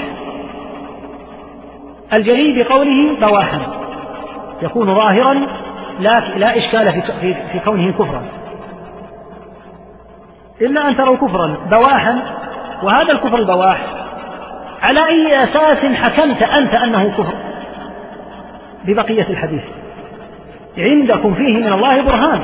تقول هو كفر لقول الله تعالى. هو كفر لقول رسول الله صلى الله عليه وسلم. هذا معنى كونه عندك فيه من الله برهان. هذه الحالة. أن يظهر من الحاكم كفر بواح عندنا فيه من الله برهان. هل يلزم معها الخروج على الحاكم أو يسوغ يقال هذا الأمر هذا التوصيف منه عليه الصلاة والسلام بالخروج على الحاكم داخل في عموم الآيات والأحاديث الدالة على أن هذا حسب القدرة. فإذا وجد الكفر البواح الذي عند الرعية فيه من الله برهان ولكن الرعية لا تقدر ولا تستطيع. وإن سعت في الخروج على الحاكم دمر عليها واشتد في سفك الدماء. وإهلاك الناس فيقال قد قال الله تعالى وقد فصل لكم ما حرم عليكم إلا ما اضطررتم إليه. فأنتم في حال ضرورة لا تستطيعون أن تزيحوه. كحال بعض المتجبرين من الحكام الذين يظهر منهم الكفر البواح الجلي الذي لا نقاش فيه. لكن لو خرجت عليهم الرعية لأبادوا خضراءهم وأهلكوا فيهم إهلاكا شديدا. فهل تخرج الرعية؟ لا تخرج الرعية بلا شك في هذا الحال. لأن الرعية إذا كانت غير قادرة على إزاحة هذا الحاكم فإنه لا يشرع أن تزيحه. إما أن تتصبر حتى تقوى وتتمكن مما أمر الله به في عموم قوله تبارك وتعالى وأعدوا لهم ما استطعتم من قوة. فإذا كانت الرعية بلا قوة أو لديها قوة لا تقارن بتاتا بقوة هذا الظالم المتجبر الكافر. فهل تؤمر بالخروج؟ لا تؤمر ثم لا تؤمر ثم لا تؤمر. لأن الرعية إذا أمرت أبادهم إبادة شديدة. وهذه الرعية إذا ربيت وهيئت فيمكن أن تزيح الحاكم لاحقا. كما قال الحسن حتى يستريح بر أو يستراح من فاجر أما أن يزج بالرعية فيقال اخرجوا على هذا الحاكم بما معه من هذه الترسانة من الأسلحة الشديدة. وأنتم ليس معكم إلا العصي وسكاكين المطابخ. فهذا غير صحيح. وليس من شرع الله عز وجل لأن هذا يؤدي إلى إبادة هؤلاء المسلمين وقد يكون فيهم صلحاء يمكن إذا أزيح الحاكم أن يحكم بدله.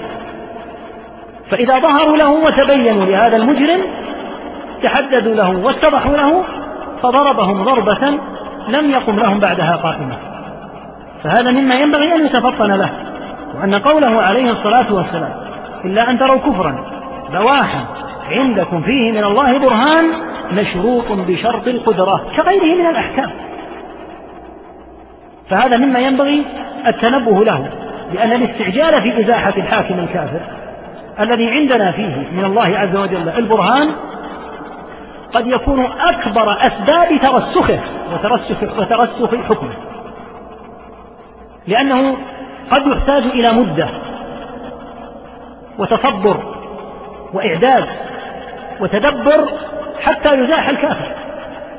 فإذا استعجل اتضح وانكشف لهذا الكافر أمر الرعية.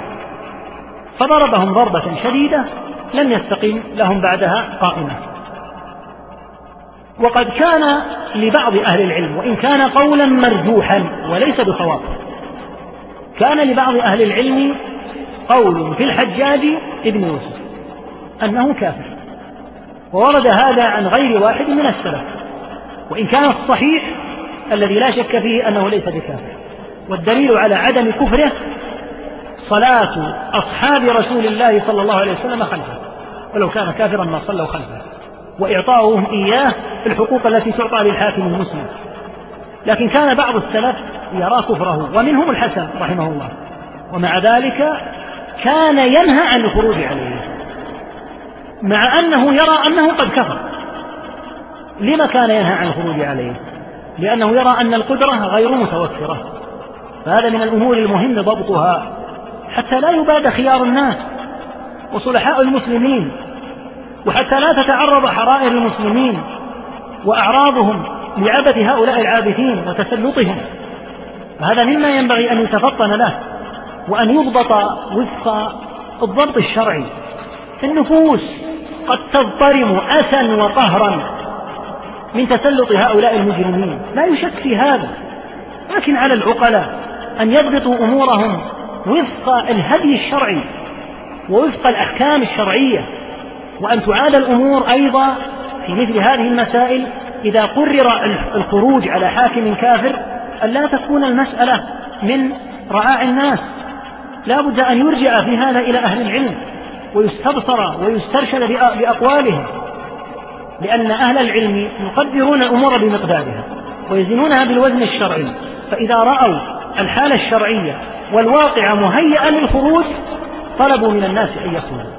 أما إذا خرج الناس هكذا من تلقاء أنفسهم فإن ذلك يؤدي إلى استفحال الظلم وإلى ثبوته ورسوخه وإلى ضعف الحق وضعف الصالحين وإبادة خضرائهم فهذا مما ينبغي العناية البالغة به لأن قوله حتى تروا كفرا بواحا عندكم فيه من الله برهان غير مبثور عن النصوص الأخرى. إنما يكون في ضوء النصوص التي أرجعت الأمور إلى القدرة فإذا لم توجد القدرة فإن الرعية تصبر حتى يهيئ الله عز وجل حالا تتمكن معه من إزاحة هذا الكافر. نعم. حدثنا محمد بن عرعرة حدثنا شعبة عن قتادة عن أنس بن مالك عن أسيد بن حضير أن رجلا أتى النبي صلى الله عليه وسلم فقال يا رسول الله استعملت فلانا ولم تستعملني؟ قال إنكم سترون بعدي أثره فاصبروا حتى تلقوني على الحوض حتى تلقوني. نعم. في هذا الحديث عن أسيد بن حضير يرويه عنه أنس بن مالك رضي الله عنه فهو من رواية الصحابي عن صحابي. أن رجلا أتى النبي صلى الله عليه وسلم وقال استعملت فلانا. يعني جعلته على عمل من الأعمال ولاية أو غيرها أو عمل معين كجباية الزكاة أو نحوها استعملته ولم تستعملني أنا. هذا الرجل من الأنصار رضي الله تعالى عنهم وأرضاهم فقال عليه الصلاة والسلام إنكم سترون بعدي أثرة استئثارا وانفرادا بالأمر العام كما قلنا. فاصبروا لأجل الله تعالى. على هذه الأثرة الله على هذه الأثرة التي ستصيبكم اصبروا حتى تلقوني. وفي بعض الروايات أنه قال حتى تلقوني على الحوض. فأخبر النبي صلى الله عليه وسلم الأنصار بأن الأمور بأن الأثرة ستكون عليهم. اصبروا حتى تلقوني. وهذا الحديث الذي وجهه النبي صلى الله عليه وسلم للأنصار رضي الله عنهم ليس خاصا بالأنصار ولكن لأجل هذه المناسبة. وإلا فالأحاديث الأخرى مما مر بعضها فيها أمر الرعية بالصبر حتى في حال الاستئثار.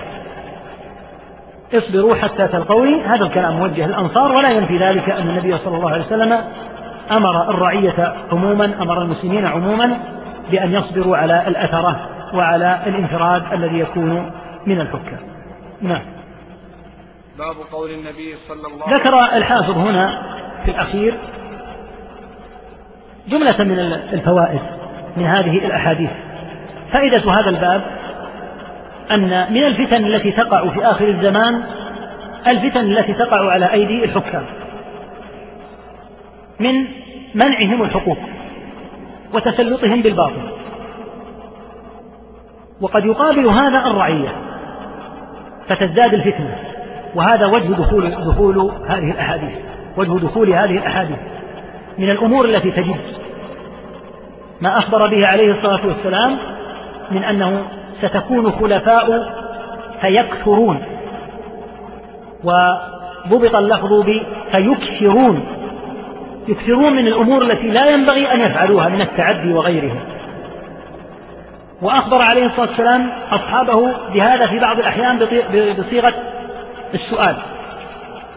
وفي بعض الأحيان يسأل الصحابة النبي صلى الله عليه وسلم عن هذا بصيغة السؤال. أرأيت إن قامت علينا حكام يطلبون الحق الذي لهم ويمنعون الحق الذي لنا.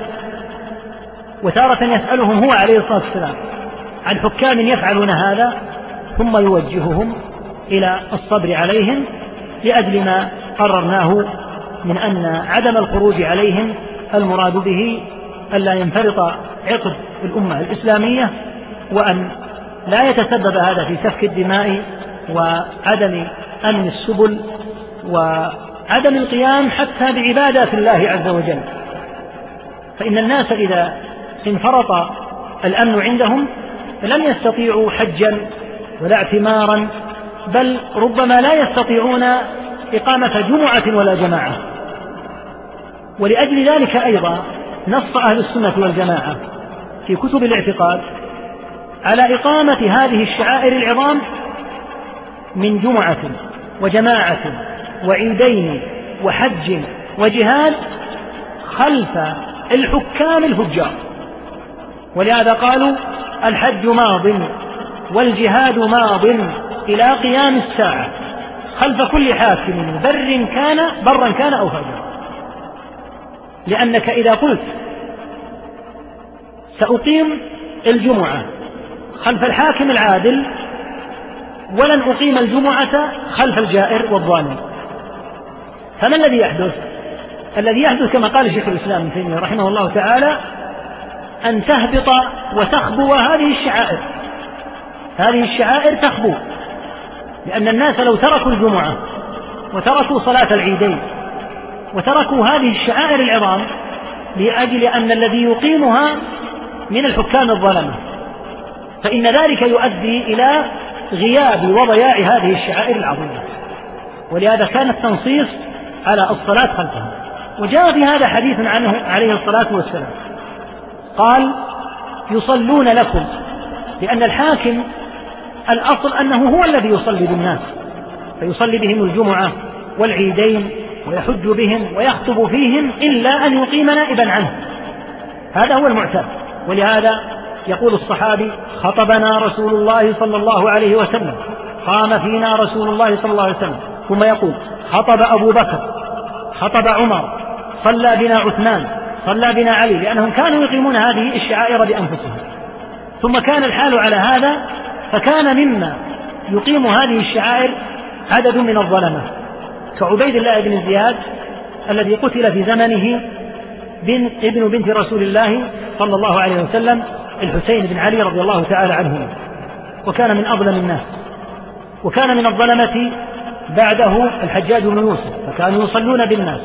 فكان ابن عمر وأنس وغيرهم من الصحابة رضي الله تعالى عنهم وغيرهم من التابعين يصلون خلفهم. لأجل هذا. ولهذا قال عليه الصلاة والسلام فيهم يصلون لكم فإن أصابوا فلكم ولهم وإن أخطأوا فلكم وعليهم.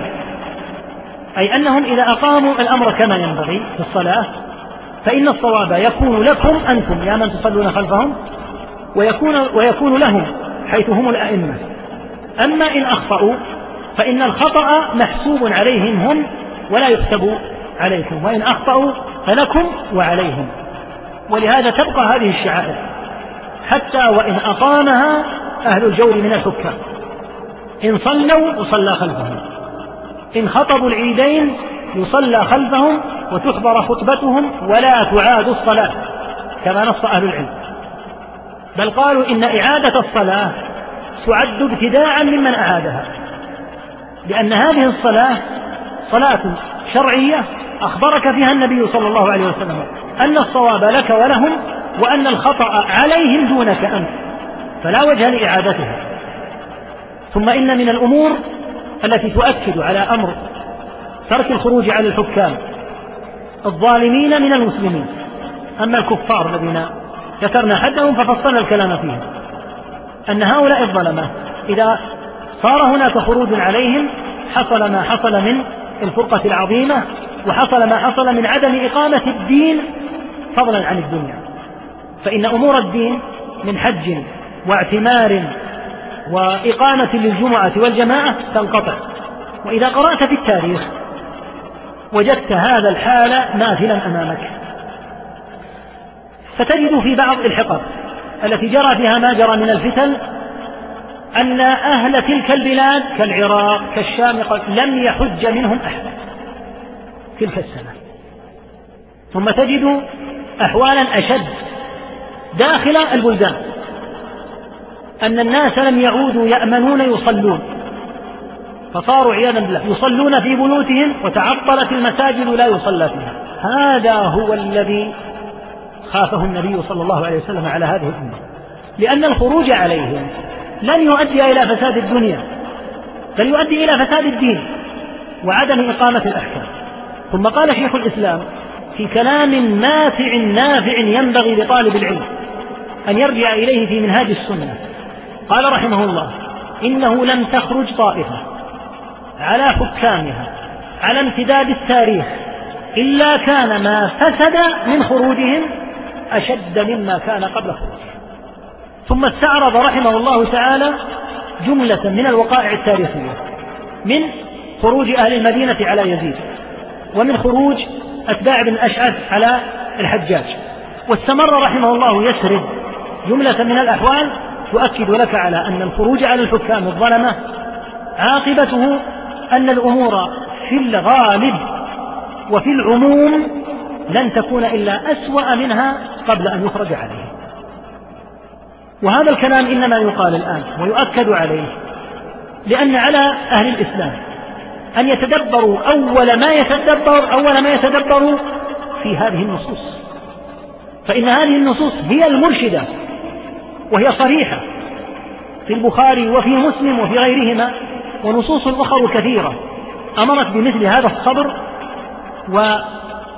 وبالغت مبالغة شديدة في أمر الصبر حتى جاء عنه عليه الصلاة والسلام بالصبر على الحاكم حتى لو تعدى على مالك حتى لو تعدى عليك بالضرب صيانة وحفظا لهذه الجماعة أن تضيع لأن هذه المظلمة التي وقعت على ظهرك من هذا الحاكم في حال استتباب أمن ستتلقى أضعافها من غير الحاكم لو انفرط الأمن. وهذا هو الذي يحدث. ولهذا بلدان انفرط فيها الأمن ولم يعد فيها حكم صار حالها أسوأ الحال. وانفرط فيها العقد هذا الانفراط ولهذا يؤكد على هذا الأمر مع التأكيد ثم التأكيد على أن ذلك لا يعني ولن يعني عند أهل السنة أن لا ينصح الحكام وألا ينبه إلى خطر ظلمهم. وليس معنى ذلك أن العلماء يسكتون حاشا لله والعلماء بحمد الله لم يسكت ولا يسكتون لكن العلماء ليسوا أهل تجميع جماهير. العلماء لا يجمعون الجماهير حتى يمدح العلماء ويقال هؤلاء الذين فعلوا. العلماء يحتسبون النصح لله عز وجل. فيوصلون الأمور بطريقة تنفع لا بطريقة تؤدي إلى الإضرار بالأحوال أشد. وإلا فهم بحمد الله يأمرون وينهون ويحتسبون ولكن لا يأتون إلى الناس ليخبروا الناس وليصيحوا بالناس ولتتداول المواقع. والصحف أسماءهم وليظهروا كأنهم أعلام شامخة لأن العالم لا همة له بتاتا في الحكم ولا يهمه أمر الحكم ولو عرض عليه لما, لما قبله. الحاكم لا يطمع في الحكم العالم لا يطمع في الحكم. ويرى أن الحكم مثل الجبل الثقيل فليس له مطمع في أن يكون حاكما. بل هو يرى أن هذا الأمر أمر في غاية الصعوبة والعسر فليس له طمع فيه. ولهذا إذا نصح فإنه ينصح نصحا نافع. لا نصح المهيج الذي يؤدي كلامه في الجماهير إلى أن تضطرم الأمور وإلى أن يعاند الحكام وإلى أن يصر الحكام ولأن يقولوا إن الوضع السياسي الصحيح أن نثبت على ما نحن عليه حتى لا يؤدي هذا إلى تجرئة الناس علينا. فالعالم ينصح. ويبرئ ذمته فيما بينه وبين الله عز وجل ويقيم الحجة على الحاكم كما يقيم الحجة على الرعية حين ينصح الرعية. ثم إن الهداية بيد الله تبارك وتعالى فيخف الظلم أو يزول وينفع الله عز وجل بهذا النصح. وهذا كله أخذا من هذه الأحاديث الكثيرة التي نصت على أمر الجماعة وعلى أن الخروج عليها يؤدي إلى موت الجاهلية. فبذلك يحدث عدم انفراط الجماعة. ويحدث إقامة الأمر بالمعروف والنهي عن المنكر. ويحدث قول الحق وعدم المداهنة وعدم السكوت. كل هذا يقع. وهذا هو المسلك الرشيد الصحيح للعالم بين الراعي والرعية. أن أن يحرص على تهدئة الرعية وعلى أن لا تنفرط الجماعة وأن يكلم الحاكم. وأن ينصح الحاكم وأن يحتسب على الحاكم لكن ليس في مواقع الإنترنت ولا في القنوات الفضائية ولا في الصياح. لا يأتي إلى الحاكم ويكلمه وقد يقع بينه وبين الحاكم ما يعلم الله سبحانه وتعالى أنه وقع من الخصام ولكن لا يعرف به الناس لكنه خصمة بينية بينهما. يقدرها الحاكم ويعرف أن هذا العالم إنما نصحه لله. فحتى لو رفع صوته أو غضب فإنه يعلم أنه ناصح صادق. بخلاف ما إذا هيج الناس ففرق بين المسلك الرشيد المتعقل الذي يبني عليه أهل السنة نظرهم في التعامل بل بين بالنظر بين الحاكم والمحكوم بأن يؤدى إلى الحاكم حقه وأن يؤدى إلى المحكومين أيضا حقهم دون شطط ودون تقصير. نعم. باب قول النبي صلى الله عليه وسلم هلاك أمتي على يدي أغيلمة على يدي. على يدي أغيلمة سفهاء بوب هذا الباب مبينا أن هذه الأمة سيصيبها هلكة. وعلى يد من؟ الهلكة عادة. تقع على يد الأقوياء. هذا المعتاد وقال جاء جيش جرار فأهلك البلد الفلاني. أخبر عليه الصلاة والسلام أن هذه الهلكة ستقع على يدي أغيلمة. الأغيلمة تصغير الغلمة والغلمة جمع الغلام. وهذه الكلمة الغلام تقال للصبي حين يولد إلى أن يحتلم بوب على هذا الحديث بيانا لكون الهلكة ستقع على يد على يدي هؤلاء هؤلاء الأغيلمة. هؤلاء الأغيلمة هل هم صغار أو أطلقت الأغيلمة بمعنى أنهم وإن كانوا كبارا إلا أن الكبير إذا وقع منه ما لا ينبغي أطلق عليه اسم الغلام بالنظر إلى ماذا؟ إلى عقله تصرفه تصرف غلام تصرف صبي ليس تصرف عاقل كبير يحتمل هذا ويحتمل هذا ومن هم هؤلاء الأغيلمة السفهاء أيضا أخبر أنهم أغيلمة صغار وليسوا مجرد أغيلمة بل أغيلمة سفهاء. وهؤلاء الأغيلمة السفهاء قصد بهم حالة محدودة كما يأتي وفي الحديث أن هؤلاء الأغيلمة من قريش القبيلة المعروفة. نعم. حدثنا موسى بن إسماعيل قال حدثنا عمرو بن يحيى بن سعيد بن عمرو بن سعيد قال أخبرني جدي قال كنت جالسا مع أبي هريرة في مجلس النبي صلى الله عليه في مجلس في مسجد النبي صلى الله عليه وسلم بالمدينة. ومعنا مروان. قال أبو هريرة سمعت الصادق المصدوق يقول هلكة أمتي على يدي غلمة من قريش. وقال مروان لعنة الله عليهم غلمة. وقال أبو هريرة لو شئت أن أقول بني فلان وبني فلان لفعلت. فكنت أخرج مع جدي إلى بني مروان حين ملكوا بالشام فإذا رآهم غلمانا أحداثا قال لنا عسى هؤلاء أن يكونوا منهم. قلنا أنت أعلم. بين هذا الحديث المراد بهؤلاء الغلمة الذين وقع على أيديهم الهلاك. هذا الحديث أولا محدد. قوله هلاك أمتي المراد به أمة النبي صلى الله عليه وسلم في عصر معين وهو العصر الذي كان فيه هؤلاء الغلمة. هلاك أم هلكة أمتي على يدي غلمة من قريش. فحدد هؤلاء الغلمة بأنهم من قريش.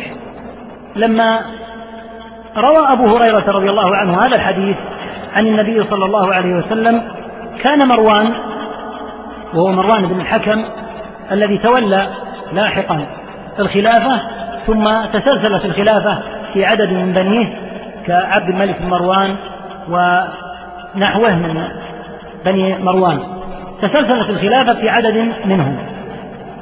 فلما حدث أبو هريرة في هذا الحديث عن النبي صلى الله عليه وسلم وفيه أن هؤلاء الغلمان سيهلكون هؤلاء هذه الأمة قال مروان لعنة الله عليهم غلمة. يعني لعنهم الله من غلمان هؤلاء الذين يهلكون هذه الأمة. قال أبو هريرة لو شئت أن أقول بني فلان وبني فلان لفعلت. كأنه يلمح إلى المقصودين. أبو هريرة رضي الله تعالى عنه وأرضاه قبل أن يتولى يزيد بن معاوية كان يدعو بهذا الدعاء. اللهم إني أعوذ بك من رأس الستين وإمرة الصبيان. رأس, الصبي... آه، رأس الستين حيث تولى يزيد بن معاوية. وإمرة الصبيان ذكر الحافظ أن يزيد بن معاوية كان ينزع من الولايات مجموعة من الكبار الذين يكونون ولاة على عدد من البلدان ويضع بدلهم مجموعة من الشبيبة الصغار. وليس المقصود أنهم كانوا غلمانا صغارا في السبع سنين والست سنين لا كانوا بالغين قطعا ولكنهم كانوا شبابا منهم من فيه طيش وتعجل. فكان يدعو رضي الله عنه بهذا الدعاء. اللهم إني أعوذ بك من رأس الستين يعني أن ألحقها. يعني اللهم اقبضني إليك قبل أن يأتي عام ستين.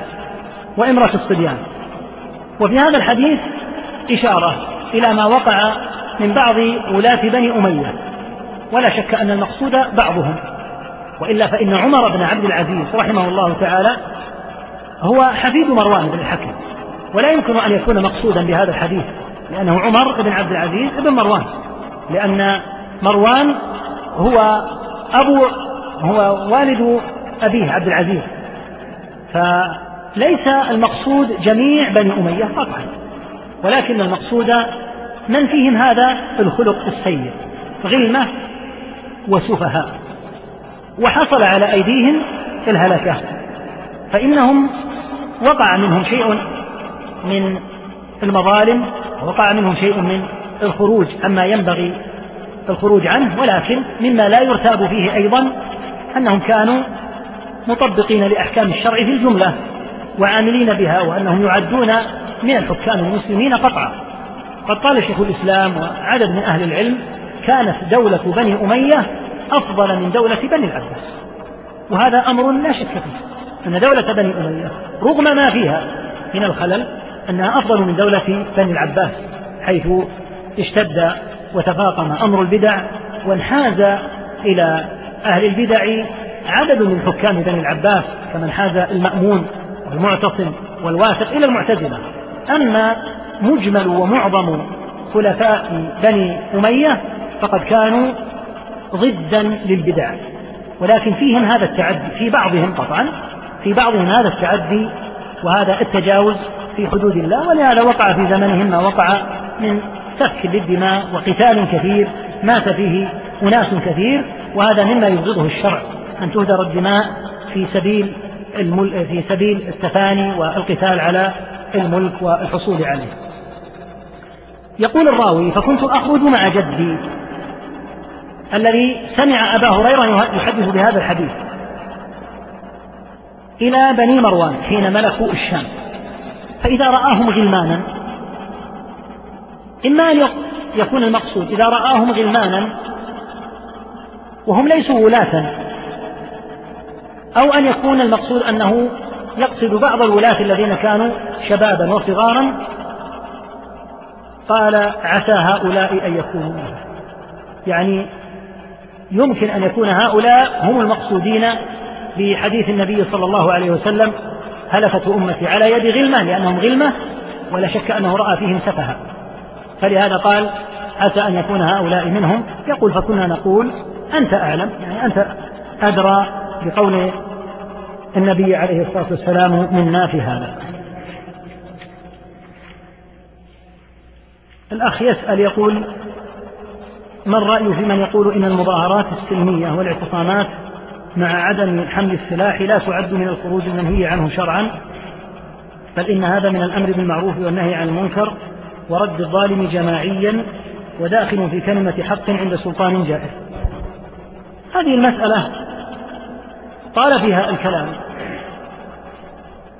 وتحدثت هيئة كبار العلماء بشكل جلي واضح في أمر المظاهرات وهي أعلى هيئة آه، تفتي في هذه البلاد ونشهد أن فتواها على السنة وأنهم ما قالوا إلا الحق. وهذه المظاهرات أيها الأخوة لا يمكن أن تكون أمرا بالمعروف ونهيا عن المنكر. لأن الأمر بالمعروف والنهي عن المنكر محدد أسلوبه في الشرع. ثم إنه لا يعرف في تاريخ السلف أنهم رضي الله عنهم كانوا يأتون على هذه الهيئات الجماعية حتى لو لم يكن هناك نساء. أما إذا وجد نساء في المظاهرات هذا مفروغ منه لكن حتى لو لم يوجد نساء لم يكونوا بمثل هذا الحال. وأول حالة يمكن أن تلحق بها المظاهرات. شبيهة وقعت زمن عثمان رضي الله عنه. فإن الذي وقع من الثوار أنهم أتوا بهيئة جماعية من الكوفة والبصرة ومصر وأحاطوا بالمدينة. ثم طوقوا دار عثمان رضي الله عنه وطلبوا منه أن يتنازل عن الحكم أو أن يدفع إليهم مروان بن الحكم حتى يقتلوه. فأبى رضي الله عنه أن يتنازل وروى عن النبي صلى الله عليه وسلم أنه قال يا عثمان إن الله قمصك قميصا وأرادك المنافق المنافقون على خلعه فلا تخلعه. القميص المقصود بقميص الخلافة. يقول إذا طلبوا منك أن تخلعه فلا تخلعه. وسماهم بالمنافقين. أما أن يقول أحد إنه يجد في سيرة السلف الصالح رضي الله عنهم أنهم كانوا يجتمعون على هيئة على هذه الهيئة الجماعية فهذا غير صحيح. وقد يجد في بعض الأحداث أن أهل العراق أو أن في الكوفة أن أهل البصرة أن أهل دمشق أن أهل مصر حصل منهم اجتماع وحصل منهم كذا وكذا. هذا وضع آخر حكاية حال. أما أن يقول إن هذا فعل السلف فالسلف لم يكونوا يفعلون هذا. وإنما كانوا رضي الله عنهم يأمرون بالمعروف وينهون عن المنكر على الحد الذي بين النبي صلى الله عليه وسلم. ثم إن كلمة الحق التي تقال عند السلطان الجائر ليس معناها هذا. كلمة الحق عند السلطان الجائر رجل شجاع. أتى إلى الحاكم فكلمه كفاحا وقال أنت تظلم وتسفك الدماء وتعديت بكذا وكذا فقتله ليس معناها الاجتماع. هذا رجل عنده شجاعة وهو سيد الشهداء كما في الحديث. وهو يعلم أنه إذا أتى إلى حاكم جائر ظالم أن الغالب أنه يقتله. فهانت عليه نفسه في ذات الله. فأتى إلى الحاكم وتحمل أن يوصل إليه الحق وقال كلمة الحق فقتله. أما أن يجتمع العدد الكبير ويتصايحون فهذا لا يمكن أن ينسب إلى السلف. وإنما هذا يا أخوة وفد إلى الأمة من البلاد الغربية. لأن البلاد الغربية حتى نفهم موضوع المظاهرات. موضوع المظاهرات قائم في البلاد الغربية على شيء اسمه حكم الشعب عندهم هذا المبدأ الخبيث العفن المسمى بالديمقراطية التي معناها حكم الشعب بالشعب. وذلك يعني أن الشعب يتولى السلطة التشريعية من جهة الأحكام من خلال البرلمانات. والسلطة التنفيذية من خلال ترشيح الحاكم والسلطة القضائية. الشعب لما كان هو مصدر السلطة وكان هو صاحب التشريع إذا رأى من السلطة التنفيذية التي هي فرع عن السلطة التشريعية إذا رأى من السلطة التنفيذية مخالفة لما يشرعه الشعب خرج على الحاكم لأنه هو صاحب التشريع عندهم. فصاحب التشريع هو الشعب. ولهذا تلاحظ أنهم يقدسون المظاهرات ويقولون إن المظاهرات حق شعبي لأن الشعب هو صاحب التشريع. فيمكن أن يسقط الحاكم من خلال المظاهرات لأن الحاكم خالف التشريع الذي شرعه الشعب. هذا مجمل ما يقال في حقيقة المظاهرات. أما الأمر بالمعروف والنهي عن المنكر فنحن نعلم أنه وفق درجات ثلاث. أن يؤمر بالمعروف باليد وذلك لمن له سلطة. أن يؤمر بالمعروف باللسان لمن ينصح ويكون عنده علم بالذي ينصح به. فإن لم يمكن اليد ولم يمكن اللسان فإنه يلجأ إلى القلب. أما أن يقال إن المظاهرات أمر بالمعروف ونهي عن المنكر فهذا ليس فهما لحقيقة المظاهرات ولا فهما لحقيقة الأمر بالمعروف والنهي عن المنكر. الأمر بالمعروف والنهي عن المنكر تشريع شريف راقي له درجات ومحدد بأولويات وفيه نظر في العواقب. أما المظاهرات فإنها في المجتمعات الغربية المسمات التي تحكم وفق النهج الديمقراطي وهذه حقيقتها. لماذا تقدس في الغرب؟ لأن الشعب هو الذي يشرع. فإذا خالف الحاكم أتى صاحب التشريع. من هو صاحب التشريع؟ الشعب. ليزيل الحاكم بقوة أن الشعب هو مالك التشريع. هذه حقيقة المظاهرات ولعل الله أن ييسر بها كتابة قريبة إن شاء الله. يقول قوله عليه الصلاة والسلام أي رب أصحابي هل هذا خاص بأصحاب النبي صلى الله عليه وسلم الذين ارتدوا وأحدثوا بعد موته أو يدخل فيه كل من أحدث وأبدع بعد موته إلى زماننا؟ لا قوله أصحابي كلمة الصحبة محددة في من رأى النبي صلى الله عليه وسلم.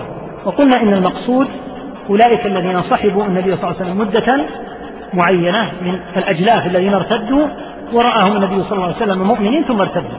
أما نحن فلا نسمى أصحابا يعني كل من بعد النبي صلى الله عليه وسلم عبر عنهم بقوله صلى الله عليه وسلم ليتنا لقينا إخواننا. قالوا أولسنا إخوانك يا رسول الله؟ قال أنتم أصحابي ولكن إخواننا الذين لم يأتوا بعد. فالذين صحبوا النبي صلى الله عليه وسلم يسمون أصحابا والمؤمنون إلى قيام الساعة يسمون إخوانا لرسول الله صلى الله عليه وسلم يسأل الأخ عن يعني ما يحدث في بعض في بعض البلدان من أن يعني وقع فيها جملة من الحوادث وأنه صار الآن يدعى لغير الإسلام علانية ويسب الدين ويدعى إلى تحكيم الطواغيت وتبديل ما كان عند العامة من ترك البقية من الدين. وأن الفتنة إن جاءت وظهر فيها ما ظهر تكلمنا عن هذا في شهر صفر في أوائل الأحداث. في آخر شهر صفر تكلمنا عن هذا الأمر قبل أن يحدث ما يحدث هذا كله. يعني استرشادا بالنصوص وإلا فالغيب لا يعلمه إلا الله.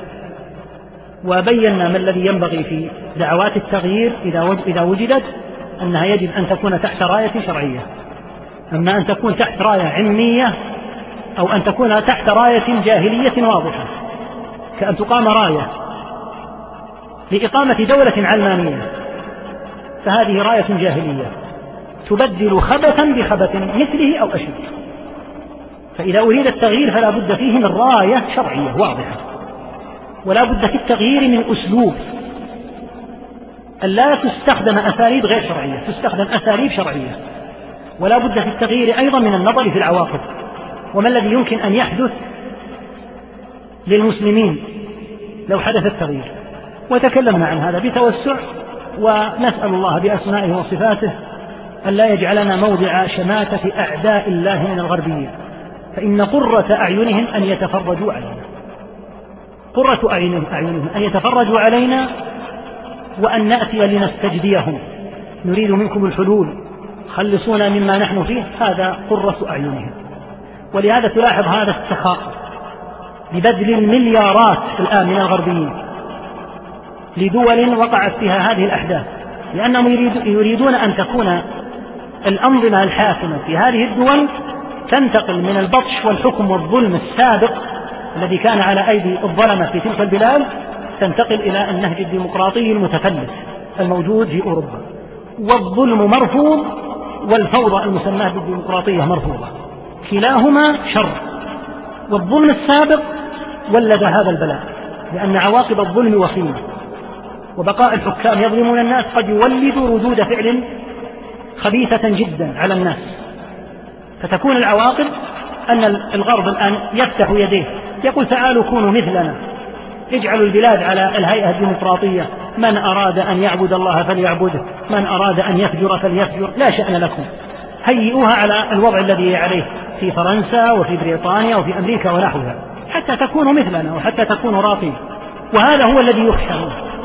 الذي يخشى منه أن ينتقل من الظلم وحكم الأنظمة العسكرية الخبيثة الباطشة التي ظلمت الناس ينتقل منها إلى الوضع الجاهلي الموجود في أوروبا.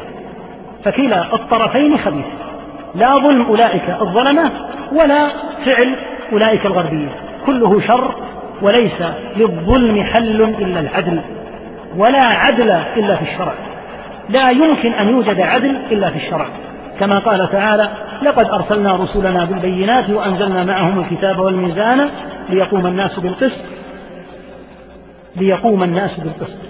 ليقام في الناس بالعدل ولا عدل إلا في كتاب الله كما قال شيخ الإسلام فالحق والكتاب متقارنان فالعدل في الكتاب. والكتاب هو الذي يحقق العدل. يسأل الأخ يقول إذا نصح الحاكم ووعظ وبقي على ما هو عليه بل زاد في جرائمه في الشعب وتنكيله وبقي يوعظ ويذكر بالله ويقتل إلى آخره. هل يجوز الخروج عليه؟ وإلى متى يصبرون على هذا الذل؟ مثل ما قلنا لك ارجع إلى سنن أبي داود. ما نقول لك ارجع إلى تاريخ ارجع إلى سنن أبي داود. وانظر ماذا روى أبو داود عن الحجاج بن يوسف. وتساءل لماذا رواه أبو داود؟ هل الحجاج بن يوسف عالم حتى يروى عنه؟ أبو داود فقيه. يقول انظر ماذا قال الحجاج وماذا فعل بالناس ومع ذلك صبر الصحابة عليه. خطب كما روى أبو داود.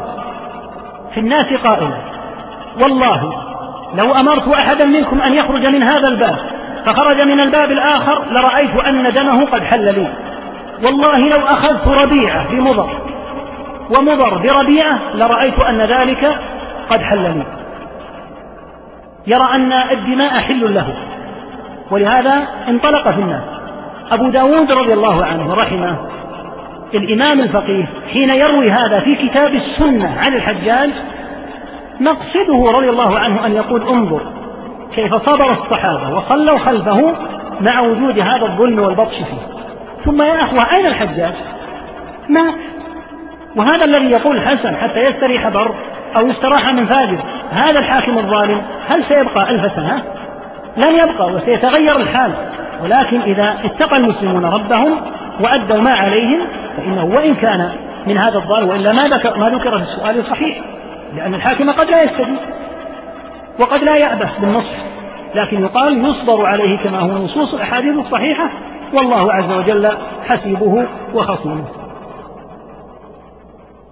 يسأل أيضا عن الأوضاع الموجودة وأجبنا عليها. يقول قوله صلى الله عليه وسلم فيؤخذ بناس من دوني. هل الناس هم من عايشوا النبي صلى الله عليه وسلم وعرف أوصافهم إذا كان نعم فكيف حال, حال من أتوا بعد النبي؟ إذا كان لا فكيف النبي عرفهم أنهم من أمته أولا يا أخوة يجمع النصوص يعني طالب العلم ينبغي أن يعرف قاعدة.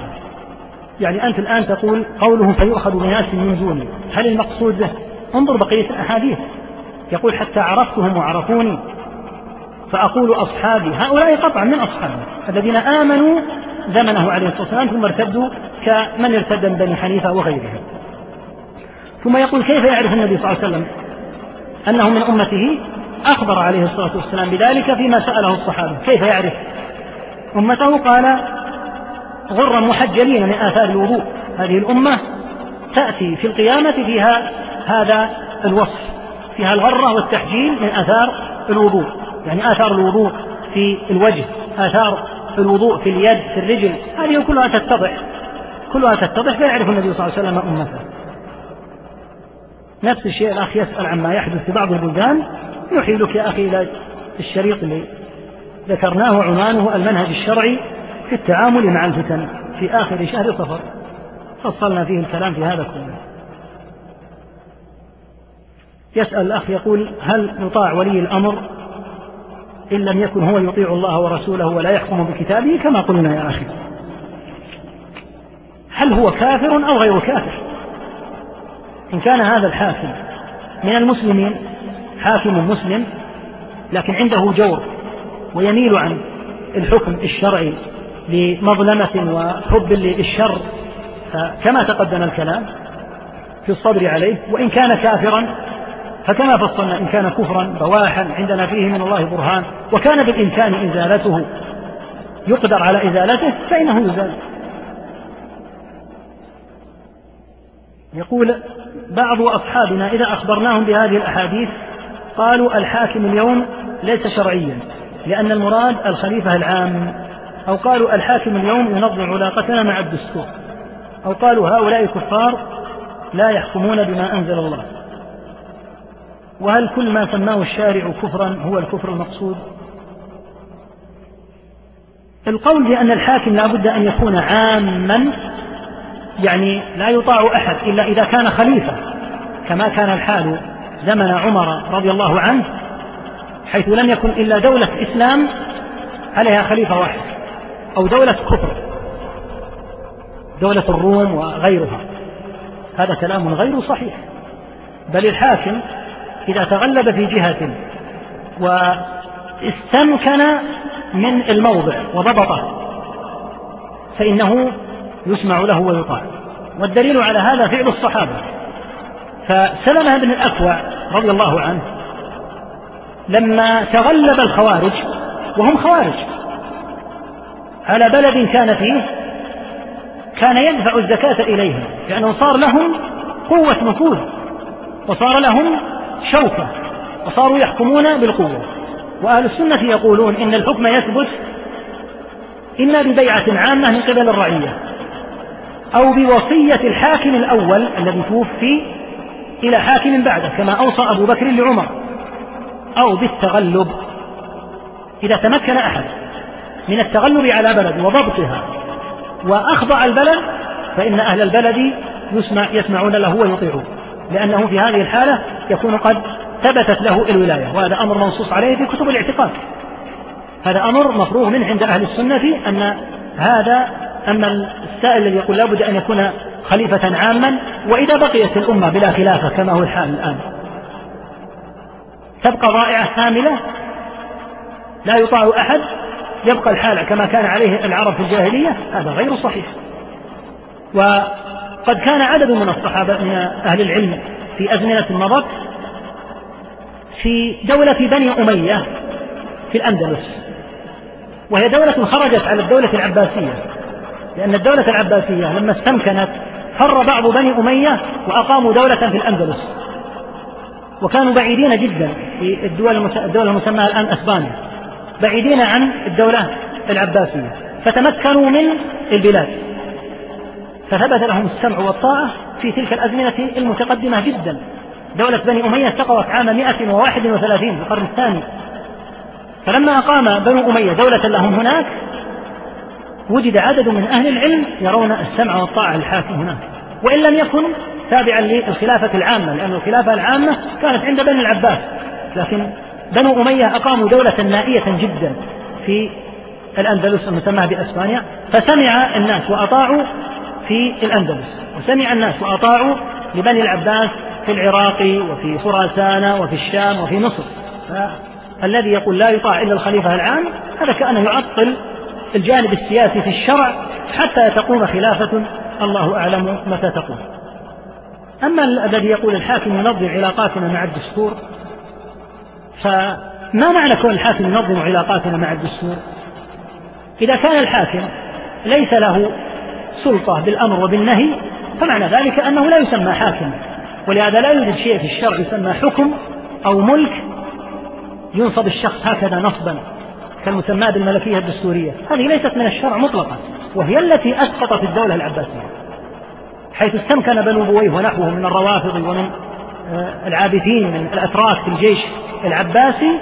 أضعفوا الخلافة جدا فصار الخليفة ينصب اسما يدعى له في الجمعة.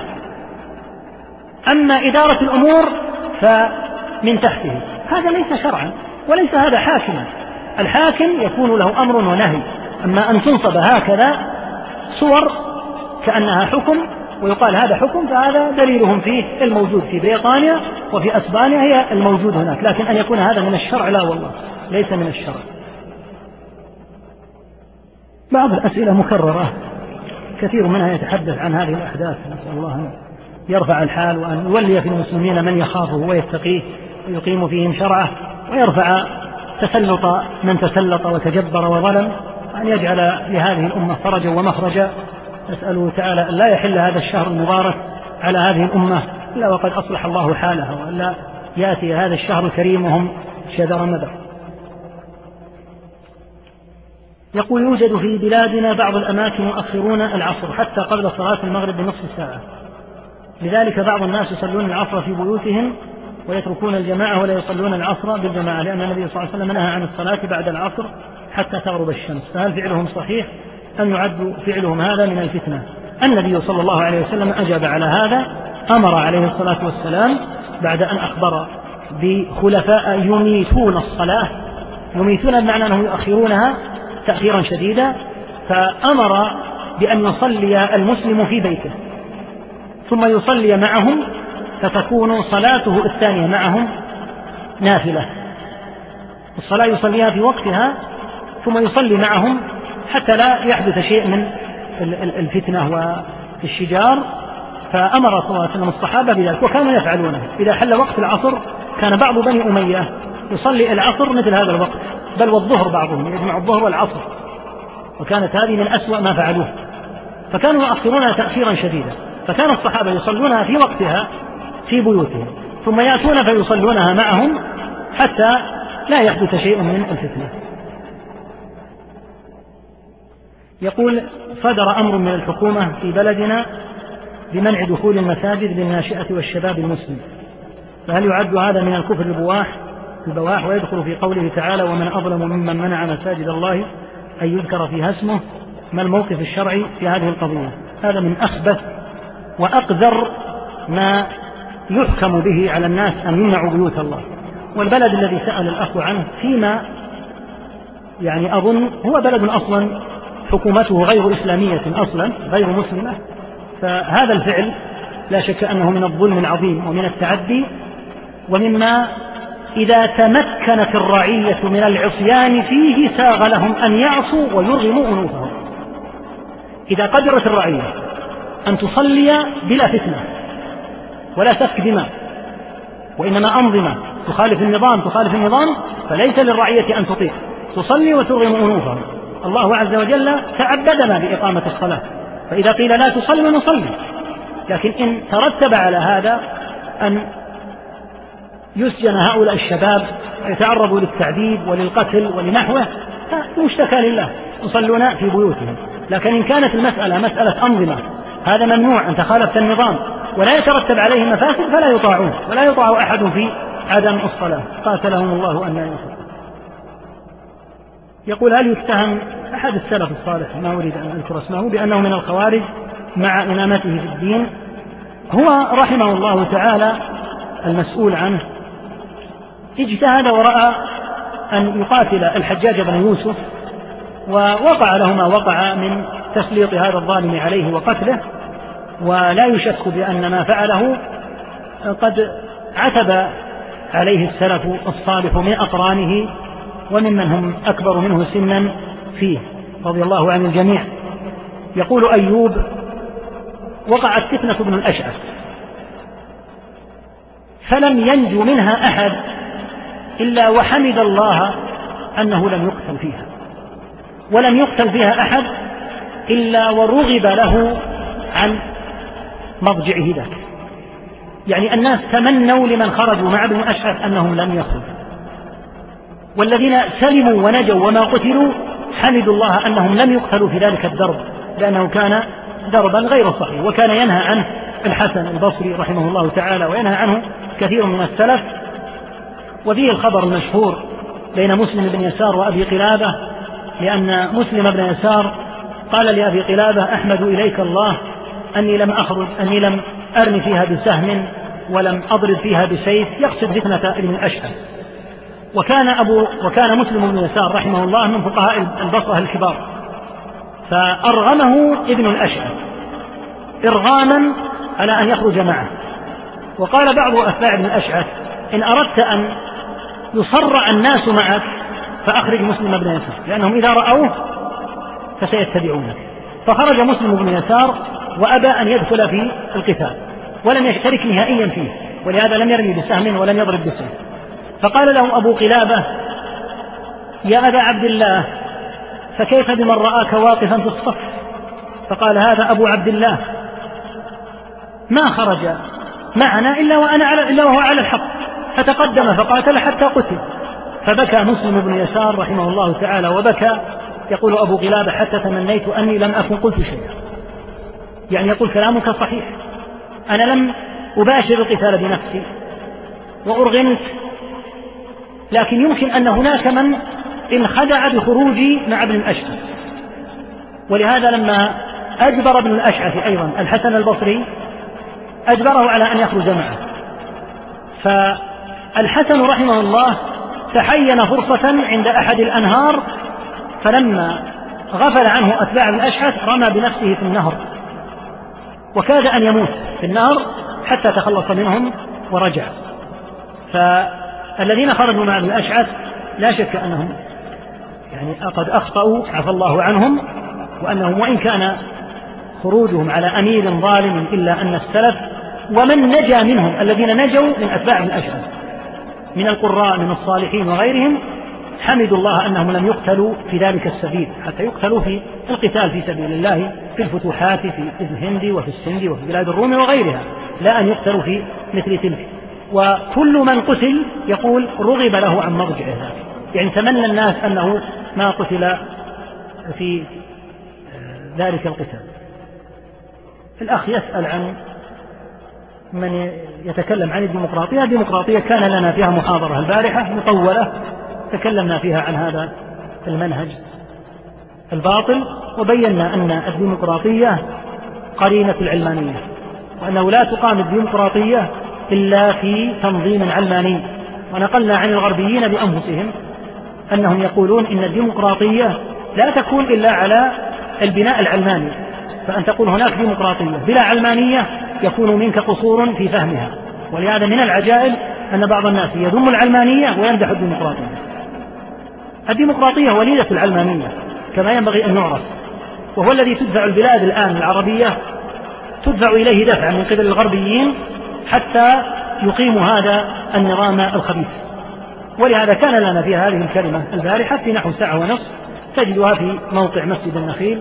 نسأل الله العفو والعافية وحسن العاقبة وأن يعيذنا من الفتن ما ظهر منها وما بطن وصلى الله وسلم على نبينا محمد وآله وسلم